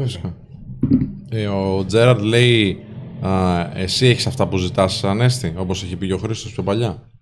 Τι έγινε, ποιος? Έλα, άκουσα. Λέει ο Τζέραρντ: αν αυτά που ζητάς στη σύντροφο τα δίνεις και εσύ, τα προσφέρεις? Όχι, απλά τα παίρνω. Δεν μου αρέσει να δίνω. Ξέρω εγώ, είναι ερώτηση αυτή. Θεωρώ ότι έχω ένα πακέτο. Θεωρώ ότι έχω ένα πακέτο και βρήκα ένα ανάλογο πακέτο και παντρεύτηκα κιόλας. Από εκεί και πέρα. Να, όμως τελείωσες, συγγνώμη, πες. Από εκεί και πέρα, ναι, και χιούμορ έχω. Και να μιλάω, ξέρω. Και να φέρομαι, ξέρω. Και να περνάω ωραία, ξέρω. Και έψαχνα κάτι αντίστοιχο. Λοιπόν, έλεγε ένας φίλος πριν ότι τον πιάνει μελαγχολία όταν βλέπει. Τώρα δεν βρίσκω το. Ποιος ήταν ακριβώς? Όταν ακούει τραγούδια ή βλέπει σειρές από την παιδική του ηλικία. Μελαγχολεί. Νοσταλγεί, λογικά. Ναι, αναμνήσεις. Πού μπορώ διαδικτυακά να βρω ψυχοθεραπευτή, λέει ο Τζον Μπακόπουλος. Πάρε ένα τηλεφωνάκι αύριο σε εμάς εδώ, 2-10-25-25-900. Έχουμε όλο το επιστημονικό προσωπικό στη διάθεσή σου, φίλε. Λοιπόν, λέει, Χρήστο, λέει, έχω διπολική διαταραχή, αλλά γενικά βγάζω χιούμορ με τις παρέες μου. Ναι, η διπολική διαταραχή δεν έχει να κάνει με κατάθλιψη, όπως ανέφερα. Η διπολική διαταραχή είναι ένα είδος κατάθλιψης και μανίας.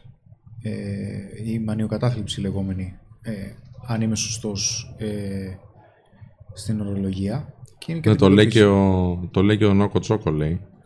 Μπορεί να έχει κατάθλιψη και μανία, bipolar. Ναι, απλά χρειάζεται, κατά πάσα πιθανότητα χρειάζεται και μια φαρμακευτική αγωγή. Αυτό συνήθως σε τέτοιες περιπτώσεις απευθυνόμαστε και σε ψυχίατρο. Όχι ότι είμαστε τρελοί, για όνομα. Εμένα με πιάνει μελαγχολία όταν σκέφτομαι τον ανατοκισμό του δανείου τον Αύγουστο με τα υπάρχοντα επιτόκια. Έτσι, ο κύριος Αυτιάς το είπε αυτό. Όχι, Σάμιουελ Τράουτμαν. Σταματήστε να βλέπετε τον Κωνσταντίνο και Ελένης. Προφανώς, σταματήστε, παιδιά. Πόσες φορές το έχει παίξει αυτό επανάληψη πια? Ο Άρης Κορακίδης ζητάω, λέει, να μην είναι σάικο και να είναι ευγενική και όχι κουτοπώνηρη. Σωστά κριτήρια. Απ' τη μία, γιατί ο Σπύρος έχει HD κάμερα και ο Ανέσης έχει webcam. Δεν έχουμε άλλες θέσεις για HD κάμερα για το live, αδερφέ μου, γι' αυτό. Θέλει συγκεκριμένες θέσεις και έχουμε μόνο USB πλέον, μετά από ένα σημείο, από ένα πλήθος. Νοσταλγία, λέει, όντως είναι ο ΑΔ. Πιστεύετε ότι σοβαρές σχέσεις για έναν άντρα μέχρι να είναι επαγγελματικά και οικονομικά ικανοποιημένος είναι ανούσιες και το κρατάνε πίσω? Όχι, βέβαια. Όχι, ρε Στέφανε, τώρα τις έχει πιάσει? Είναι ο φίλος που έλεγε πριν για το αν να επιλέξεις ανάμεσα ένα. Πες μας λίγο ποιος αντιφάσισε. Έτσι, γιατί τώρα αυτές τις ερωτήσεις που κάνεις δείχνουν ότι είσαι σε ένα φοβερό δίλημμα. Πες μας το δίλημμα ακριβώς. Όπως και να έχει μια σωστή σχέση μπροστά, θα σε πάρει. Ναι, σε... ναι. Δεν σου φέρει με πόδι. Εμένα με πιάνει κατάθλιψη, λέει, κάθε φορά που πάω με τζινάδικο. Ο Άρης Κορακίδης. Φίλιππος, καλησπέρα και καλή χρονιά να έχουμε. Θα έχουμε. Έχω δική μου επιχείρηση τελευταία 5 χρόνια, αλλά η καρδιά μου χτυπάει για άλλο επάγγελμα. Είμαι 29 χρονών, ποια είναι η γνώμη σας?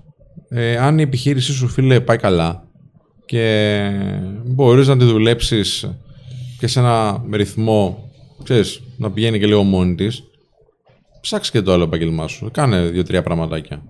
Πες, ας πούμε, θα αφιερώσω 2 ώρες την ημέρα στο να ασχολούμαι με αυτό.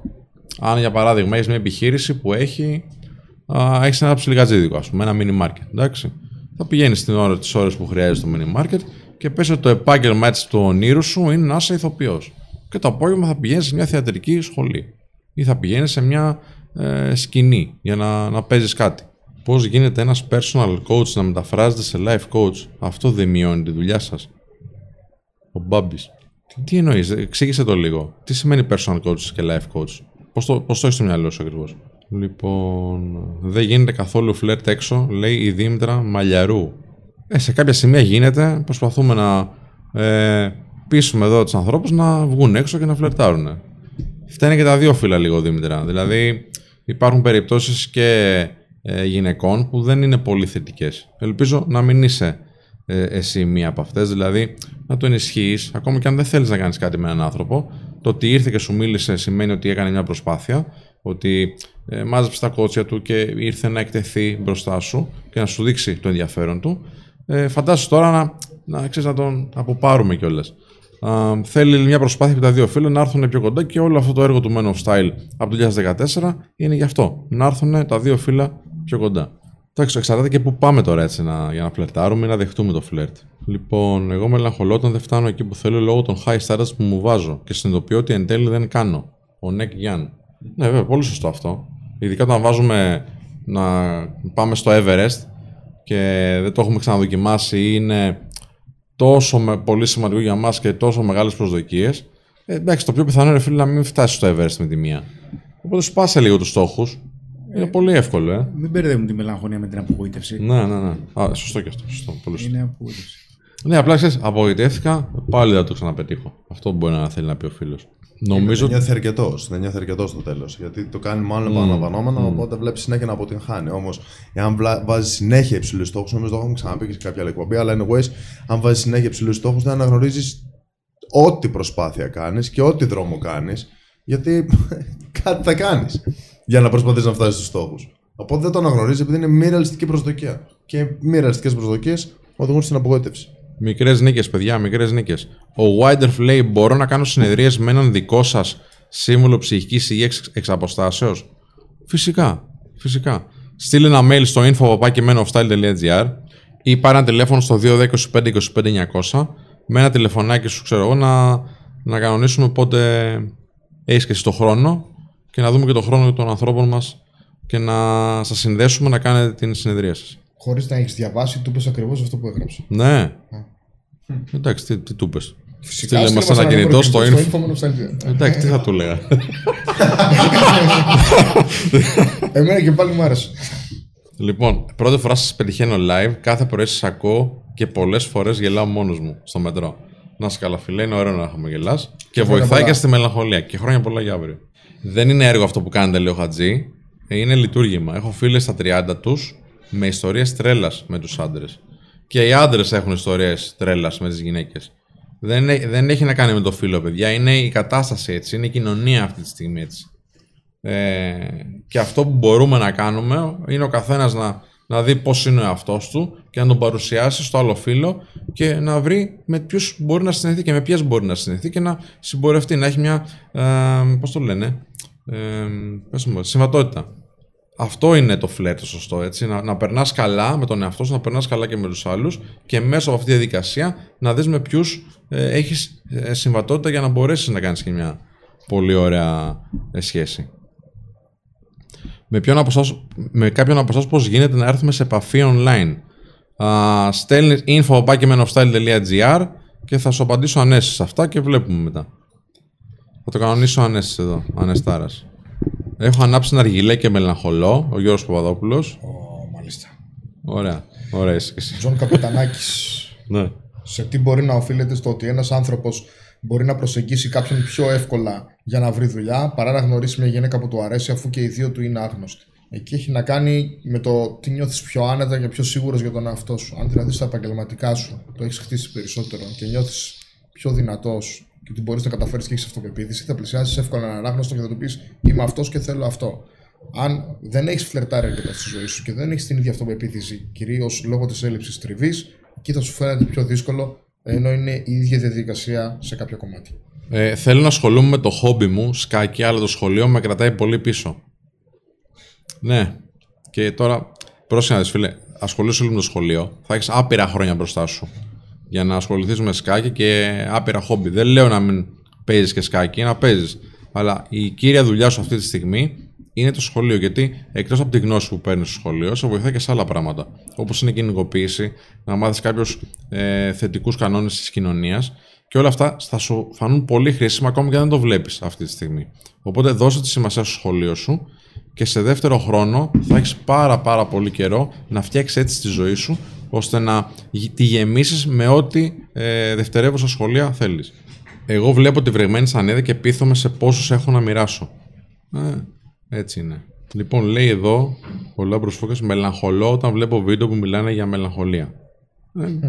Μπορείς να πας σε ένα άλλο βίντεο. Αλλά άμα θες να το ξεπεράσεις, μείνε. Λοιπόν, ζω μακριά από τους γονείς μου, η Μαριάννα. Κάθε φορά που τους επισκέπτομαι, μελαγχολώ που τους βλέπω να γερνάνε. Με φοβίζει η σκέψη ότι σε κάποια επίσκεψή μου θα είναι για να αποχαιρετήσω έναν από τους δύο. Ωραίο μήνυμα αυτό. Και σωστός λόγος να μελαγχολείς, το καταλαβαίνω. Εντάξει, και στην εκπομπή που μιλάμε στο ραδιόφωνο που μιλάμε με ανθρώπους που είναι στο εξωτερικό, το κύριο challenge που αντιμετωπίζουν δεν είναι το κρύο, οι δυσκολίες στη δουλειά, η ξενιτιά και όλα αυτά. Είναι πολύ σημαντικό ζήτημα το ότι όταν έρχονται για διακοπές βλέπουν τους ανθρώπους τους να έχουν μεγαλώσει, να έχουν γεράσει, γιατί εντάξει δεν έχεις κάθε ένα μήνα. Αν μένεις κάπου στην Ευρώπη θα έρθεις μια φορά το χρόνο, 2-3. Αν μένεις σε άλλη ήπειρο μπορεί και πιο αραιά, και τους βλέπεις να έχουν αλλάξει κάπως μέσα σε αυτό το διάστημα. Και σου λέει τον βλέπω τον άνθρωπό μου, είναι γερασμένος, είμαι μακριά, δεν έχω ζήσει κάτι μαζί του όλο αυτό το διάστημα. Έρχομαι μόνο για να κάνω διακοπές μαζί του, να τον δω λίγες μέρες, λίγες ώρες και περνάει έτσι η ζωή. Είναι πολύ σημαντικό ζήτημα αυτό. Ο Σπύρος λέει, παιδιά, νομίζω ότι η μελαγχολία είναι πολυτέλεια στις ημέρες μας. Ειδικά για όσους θέλουν να βελτιώσουν τον εαυτό τους και να ζήσουν μια όμορφη ζωή. Δεν έχουμε χρόνο για χάση, μόνο σκληρή δουλειά. Ναι, Σπύρο, απλά δεν είναι για όλους επιλογή αυτό. Δηλαδή, δεν είναι ότι επιλέγει κάποιος να είναι μελαγχολικός ή να βιώνει μια συγκεκριμένη συναισθηματική κατάσταση.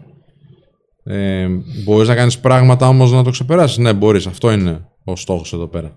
Οπότε, αν το δούμε με αυτή την έννοια, ότι δηλαδή, σε έπιασε, κάνε κάτι γι' αυτό. Ναι, απλά θέλει και αυτό το χρόνο του. Μπορεί να μην πετύχει πάντα κτλ. Δεν είναι επιλογή. Οπότε, γιατί η πολυτέλεια τι είναι, ρε παιδί μου, κάτι που επιλέγεις να έχεις στη ζωή σου, έτσι. Λοιπόν. Όταν μελαγχολώ, πολύ ωραίο και αυτό το μήνυμα, κοιτάζω πάντα τις ευχάριστες στιγμές νίκες μου στο παρελθόν και αισθάνομαι πιο ωραία. Ωραίο είναι αυτό. Ωραίο. Και να σχεδιάζεις τις επόμενες νίκες, τις μικρές έστω, για να μαζεύονται. Κάθε πότε έχετε ραδιόφωνο, κάθε Σαββατοκύριακο 1 με 3 στον Αλφα Radio. Λέει εδώ ο Dick Jones. Μελαγχολώ που είμαι Γερμανία, ενώ θέλω να ζω στη Θεσσαλονίκη. Σκέφτομαι να επιστρέψω στην πατρίδα, αλλά ακούω τα χειρότερα για την κατάσταση κάτω. Ανάλογα με ποια περιοχή το συγκρίνεις, με ποια χώρα, ναι, θα δεις πράγματα τα οποία δεν είναι θετικότερα από τη Γερμανία στην Ελλάδα. Σίγουρο αυτό. Τα ζυγείς, φίλοι, και κάνεις και την επιλογή σου. Πρέπει να ζυγείς. Σαν τη Θεσσαλονίκη δεν θα βρεις τη Γερμανία, ας πούμε. Τόσο όμορφη πόλη. Προφανώς. Αλλά μπορεί να με βρεις και μισθούς σαν τη Γερμανία. Μπορεί να με βρεις τον ήλιο στη Γερμανία που έχει η Θεσσαλονίκη ή τη βόλτα στην παραλία. Αλλά μπορεί να με δεις και το αντίστοιχο σύστημα υγείας ή παιδείας που έχει η Γερμανία τώρα που ζεις. Σκέψου τα αυτά και τα ζυγίζεις. Απαντήσαμε πριν για τα βιβλία, Στέφανέ μου, μην τα ξανασυζητάμε τώρα. Πώς μπορεί να βοηθήσει κάποιος έναν δικό του άνθρωπο που έχει κατάθλιψη και βρίσκεται σε άσχημη ψυχολογική κατάσταση? Θες να το απαντήσεις αυτό εσύ? Να του συστήσει να πάει σε κάποιον ειδικό. Ναι, το πιο σωστό. Υπάρχει μια φράση την οποία δεν την ξεχνάω ποτέ και την υπερθυμίζω στον εαυτό μου πάντα για οποιονδήποτε άνθρωπο δικό μου μπορεί να μου ζητήσει βοήθεια. Εντάξει. Δεν μπορείς ποτέ να σώσεις κάποιον που πνίγεται αν δεν ξέρεις καλύτερο κολύμπι από αυτόν. Πολύ μεγάλη προσοχή ποιους προσπαθούμε να σώσουμε. Γιατί υπάρχει περίπτωση να πνιγούμε και οι δύο. Ο Νίκος Γκούμας ρώτησε κάτι δύο φορές και παρακαλεί μια απάντηση. Πηγαίνει στο χώρο εργασίας μιας κοπέλας και προσπαθεί να τη φλερτάρει. Δεν έχει πολύ χρόνο μαζί της και ρωτάει αν είναι καλή ιδέα να δώσει σε ραβασάκι το νούμερό του. Κάντο, φίλε, και αν δεν δουλέψει, επικοινώνησε μαζί μας για να σου πούμε τι δουλεύει. Αυτή τη στιγμή, εκτός από τους 500 περίπου φίλους που είναι στο YouTube, έχουμε και 100 περίπου άτομα, 120 αν δεν κάνω λάθος, δεν το βλέπω τώρα μπροστά μου, στο TikTok. Αγαπητοί φίλοι του TikTok, ευχαριστούμε αρχικά που είστε σε αυτό το προφίλ και βλέπετε τη δουλειά μας. Μπορείτε να μας κάνετε follow γιατί βγάζουμε καθημερινά βίντεο, αλλά για την ώρα, αν θέλετε να βλέπετε σε πολύ καλύτερη ποιότητα ήχου και εικόνα στην εκπομπή μας, μπορείτε να έρθετε στο YouTube, στο κανάλι του Men of Style. Και μόλις μπείτε, θα δείτε στα βίντεος, το live μας, θα πατήσετε πάνω και θα έρθετε στην παρέα μας. Σας περιμένουμε. Θέλω να δώσω ένα μεγάλο συγχαρητήρια σε εσάς που μας δυναμώνετε πολύ, περισσότερο από όσο φαντάζεστε. Να είσαι καλά, αδερφέ μου, σας ευχαριστούμε πολύ. Ισχύει ότι μετά από κάποια ηλικία σκέφτεσαι τι θα κάνεις συναισθηματικά αν χάσεις τους γονείς σου, ανεξαρτήτως αν έχεις ζωή με ενδιαφέροντα, χόμπι, επαγγελματική επιτυχία ή δεν σχετίζονται αυτά?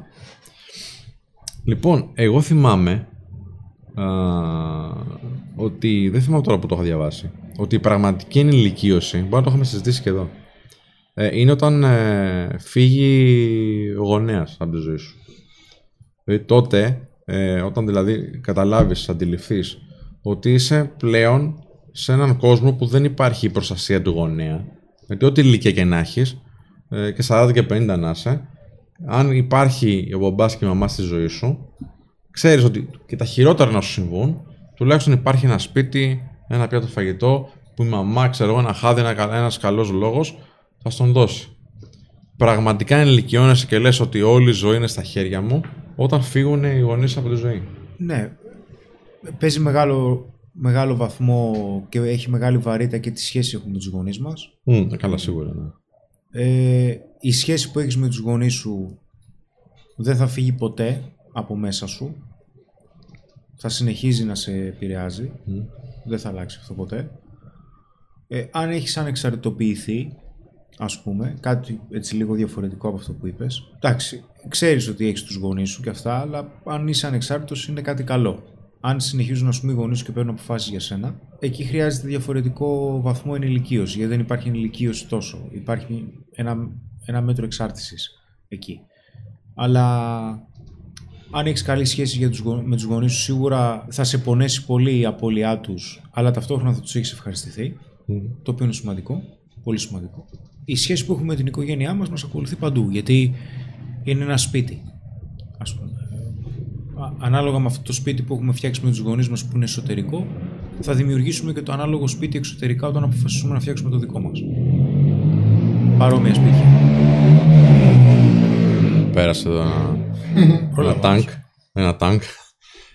Ναι, συμφωνώ απόλυτα, αλλά και πάλι και όσο ανεξάρτητος και να είσαι, αν υπάρχουν στη ζωή σου με κάποιον τρόπο, με καλή προφανώς επαφή, ρε παιδί μου, ξέρεις ότι και κομίτης να πέσει στη ζωή σου, έχεις κάπου να βασιστείς, να συνεχίζεις να δέχεις έναν υποστηρικτικό λόγο. Οπότε αν δεν υπάρχουν όμως, ξέρεις ότι στο χειρότερο σενάριο είσαι με την πλάτη στον τοίχο. Δεν έχεις κάπου να πας. Δεν έχεις κάπου να βασιστείς. Εντάξει, μετά έχεις το επόμενο που είναι οι φίλοι σου, ας πούμε, ή μετά είναι το επόμενο που είναι οι σχέσεις σου. Εξαρτάται από τις σχέσεις που έχεις με τους γονείς σου. Σίγουρα.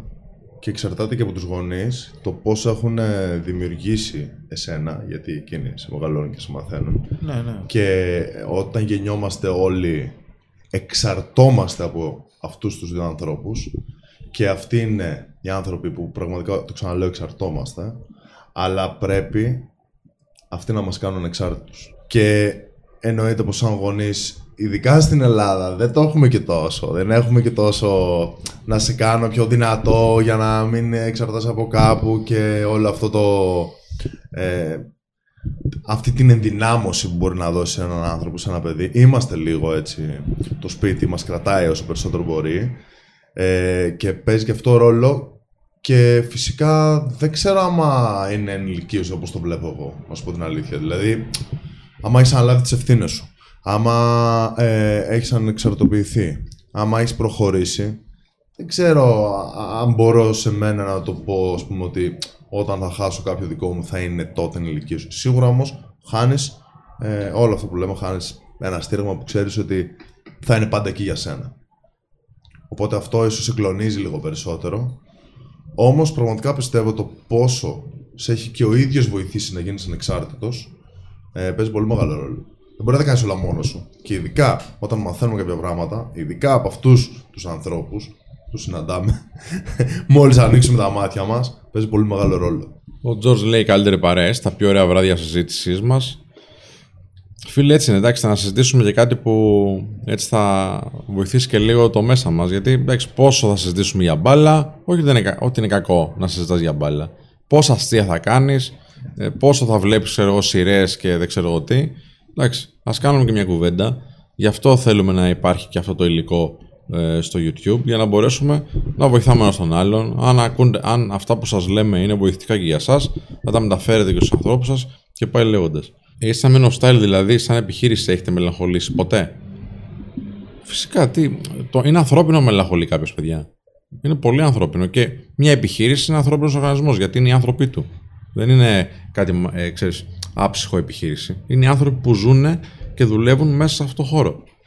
Προφανώς και μελαγχολούμε και αυτό είναι το θέμα, ότι επειδή μελαγχολείς και δεν υπάρχει περίπτωση να το αποφύγεις, κάτι θα σου χτυπήσει κάποια στιγμή, να βρίσκεις τρόπους να το διαχειρίζεσαι. Η Νόνη λέει: το καλοκαίρι πιάνει μελαγχολία. Στα 30 πλάς φίλοι πάνε διακοπές με συντρόφους και οικογένεια. Όταν έρχεται τη στιγμή για διακοπές και είμαι single, μου φαίνεται άσχημο που δεν έχω κάποιον να πάω κάπου. Τι λέτε γι' αυτό, ρε παιδιά? Όταν είναι διακοπές και. Είναι διακοπές η ίδια και οι φίλοι της, με συντρόφους και οικογένεια κτλ. Και αυτή, επειδή είναι single, όταν είναι single τέλος πάντων, δεν έχει να πάει με κάποιον. Δεν έχεις. Δεν έχει κάποια φίλη να πάει διακοπές, δηλαδή single. Ναι, εντάξει, υπάρχει αυτή η επιλογή. Ας μας πει. Αλλά γιατί να πάει και μόνη διακοπές? Δεν με ενοχλούσε ποτέ. Μήπως τελικά να της λείπει ότι δεν έχει σύντροφο και θα ήθελε να έχει αυτή τη συντροφικότητα? Ναι, αυτό μου λέει το κορίτσι, ναι, σίγουρα. Ας πας διακοπές μόνος σου και θα βρεις εκεί η Νονή. Μπορεί και μόνη της να πάει, μπορεί και με φίλες, αλλά μάλλον θέλει αυτό που λέγεται συντροφικότητα και την πιάνει μελαγχολία. Ας υποθεί ότι τα social media και τα ψεύτικα στιγμιότυπα ζωής μπορούν να φέρουν μελαγχολία σε κάποιους, ναι, ρε φίλε. Έτσι. Ναι. Έτσι. Όλη η ζωή που ζούμε. Σας σταμάτη το λέει αυτό.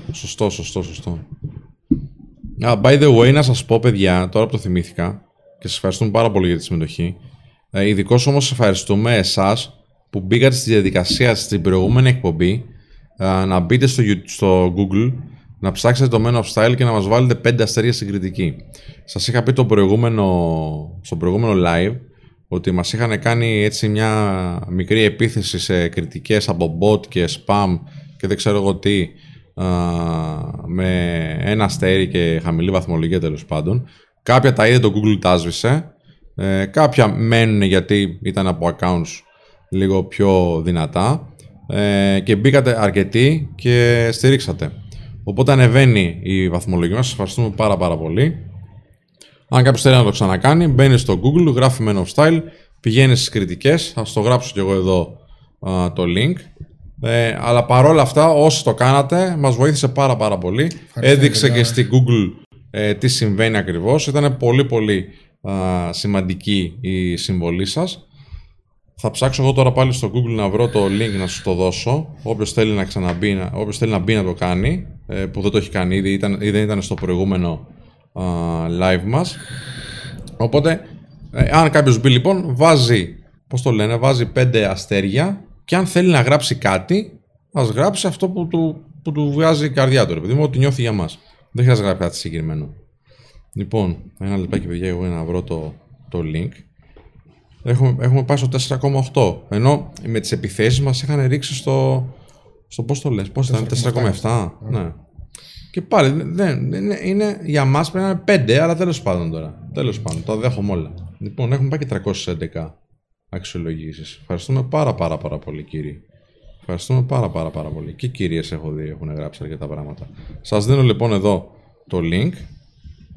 Οπότε μπαίνετε μέσα και βάζετε 5 αστέρια. Όποιος θέλει και όποιος το πιστεύει. Διονύσου Ζαχαρίου λέει θα βάζα 6 αν είχε. Δεν πειράζει Διονύσου μου. Φέρε έναν φίλο να βάλει αυτός άλλα 5. Οπότε θα είμαστε εντάξει. Ο Γιώργος λέει με βοηθήσετε πολύ με το χωρισμό που βίωσα το 2020. Να είσαι καλά αδερφέ μου. Γι' αυτό είμαστε εδώ. Ένας άλλος λόγος που μπορεί να σε πιάσει μελαγχολία είναι κάτι τέτοιο. Οπότε θέλει μια βοήθεια, θέλει ένα προστατικό περιβάλλον και αν δεν έχεις εδώ είμαστε.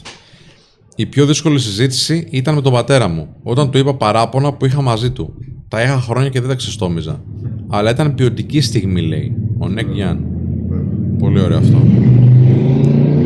Λοιπόν, η Ανίτα λέει: αν ως παιδί έχεις αντιληφθεί την έλλειψη των γονιών ως συγκατάληψη, ο ένας να έχει πεθάνει και ο άλλος λόγω δουλειάς και χαρακτήρα να είναι απόν. Αναγκάζεσαι να οριμάσεις πριν την ώρα σου. Ναι. Θεωρώ βέβαια, δεν ξέρω τώρα πώς το χειρίστηκε ο γονέας που έμεινε πίσω. Θεωρώ ότι είχε και πολύ δύσκολη δουλειά. Δηλαδή έπρεπε κάπως να σε ζήσει. Και μόνος του ή μόνη της, δεν ξέρω τώρα. Οπότε πρέπει να το αναγνωρίσουμε αυτό. Και κάποια λάθη σίγουρα θα γίνουν. Είτε είχε τον έτερο γονέα είτε όχι, θα έκανε λάθη. Πόσο μάλλον όταν δυσκολεύει αυτή η αποστολή ακόμη περισσότερο.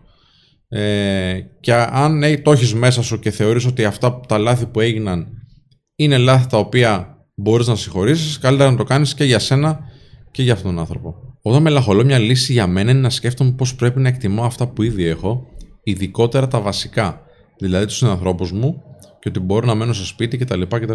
Ναι, πολλές φορές το ξεχνάμε, παιδιά, αυτό έτσι. Ξεχνάμε δηλαδή ότι κάποια πράγματα τα έχουμε και εκτιμένα που για άλλους ανθρώπους είναι ζητούμενα. Ευγνωμοσύνη. Ναι, πρέπει να είμαστε πολύ ευγνώμονες για κάποια πράγματα που έχουμε ήδη πετύχει ή μας έχουν δοθεί. Το λιγότερο που μπορούμε να κάνουμε είναι να γράψουμε μια αξιολόγηση και επιλογή 5 αστέρων και μια επιλογή 5 αστέρων για τόση βοήθεια μας προσφέρετε. Να είστε καλά παιδιά, ευχαριστούμε πάρα πολύ. Και λέω να κάνουμε άλλη μια ερώτηση, να απαντήσουμε και σιγά σιγά να το ολοκληρώσουμε και το σημερινό live. Η Νόνη λέει πήγαινα κυρίως με παρέα φίλους πάντα. Μέχρι το καλοκαίρι χωρίζω συνήθως. Εντάξει. Μήπως εσύ το κάνεις αυτό, ας πούμε, μήπως... Ναι. Εντάξει, καλός χρόνος βέβαια είναι όντως να χωρίσει η σχέση. Λοιπόν, είμαι 21, δεν έχω κάνει ποτέ τίποτα με γυναίκα. Είμαι τελευταίο, ο Τζίμικο 123 το λέει αυτό. Είμαι τελευταίο έτος πανεπιστήμιο, έχω αρχίσει τη βελτίωση, αλλά νιώθω ότι σπατάλησα τη ζωή μου και δεν έχω αρκετό χρόνο από εδώ και πέρα. Τι πιστεύετε γι' αυτό? Τι λες? 21 έτσι, δηλαδή... Πρέπει να έχεις βγάλει άσπρες τρίχες ήδη. Έχεις πολύ χρόνο, φίλε. Έχεις πάρα πολύ χρόνο. Σιγά σιγά θα χρειαστεί να το χτίσεις. Επικοινωνιακά αρχικά. Να ξεπεράσεις κάποιες μορφές ντροπαλότητας που πιθανότατα έχεις λόγω του ότι δεν είχες τόσο μεγάλη επαφή επικοινωνιακά με τις γυναίκες και σιγά σιγά να αρχίσεις να εκφράζεις τις προθέσεις σου και να διεκδικείς. Και θα το φτιάξεις αυτό μέσα σε κάποιο χρονικό διάστημα. Φτιάχνεται αν ασχοληθείς σε αυτό. Φτιάχνεται και σύντομα. Να σου πάρει 2 μήνες, 3 μήνες, 6 μήνες, 1 χρόνο, εξαρτάται τι θέλεις. Σιγά σιγά, βήμα και θα δεις. Θα γίνει compound όλο αυτό. Εντάξει, στα 21 μπορείς να κάνεις άπειρα λάθη, να δοκιμάσεις άπειρα πράγματα και να έχεις ακόμα χρόνο να απολαύσεις αυτά που θα καταλήξεις ότι είναι τα καλά για σένα, φίλε. Όλα καλά, όλα καλά. Μια χαρά. Αυτά. Ωραία, μελαγχολική η Δευτέρα σήμερα. Ωραία ήταν. Ήσταν πολύ έντονη στην... αλληλεπίδραση με το chat, αγαπητό κοινό. Ευχαριστούμε πάρα πολύ. Θα τα πούμε και στο επόμενο live. Ευχαριστώ και σας παιδιά που ήσασταν σε αυτό το live. Ευχαριστώ και στον Ανέστη και τον Κάζιο. Μην ξεχάσετε ότι αν στηρίξετε τον χορηγό μας, δηλαδή αν πατήσετε το link που θα υπάρχει στην περιγραφή, κάνετε από εκεί την εγγραφή σας και τις επενδύσεις σας, βοηθάτε και το κανάλι. Παίρνετε ότι είναι μια πολύ αξιόπιστη πλατφόρμα, η οποία πραγματικά για όποιον ενδιαφέρεται είναι η καλύτερη επιλογή για να μπει σε αυτόν τον κόσμο. Από εκεί πέρα τα λέμε 5 Δευτέρου επίσης από κοντά. Υπάρχουν κάποιες θέσεις ακόμα που μπορείτε να τις καλύψετε μόλις κλείσουμε το live και τα λέμε στο επόμενο. Γεια χαρά.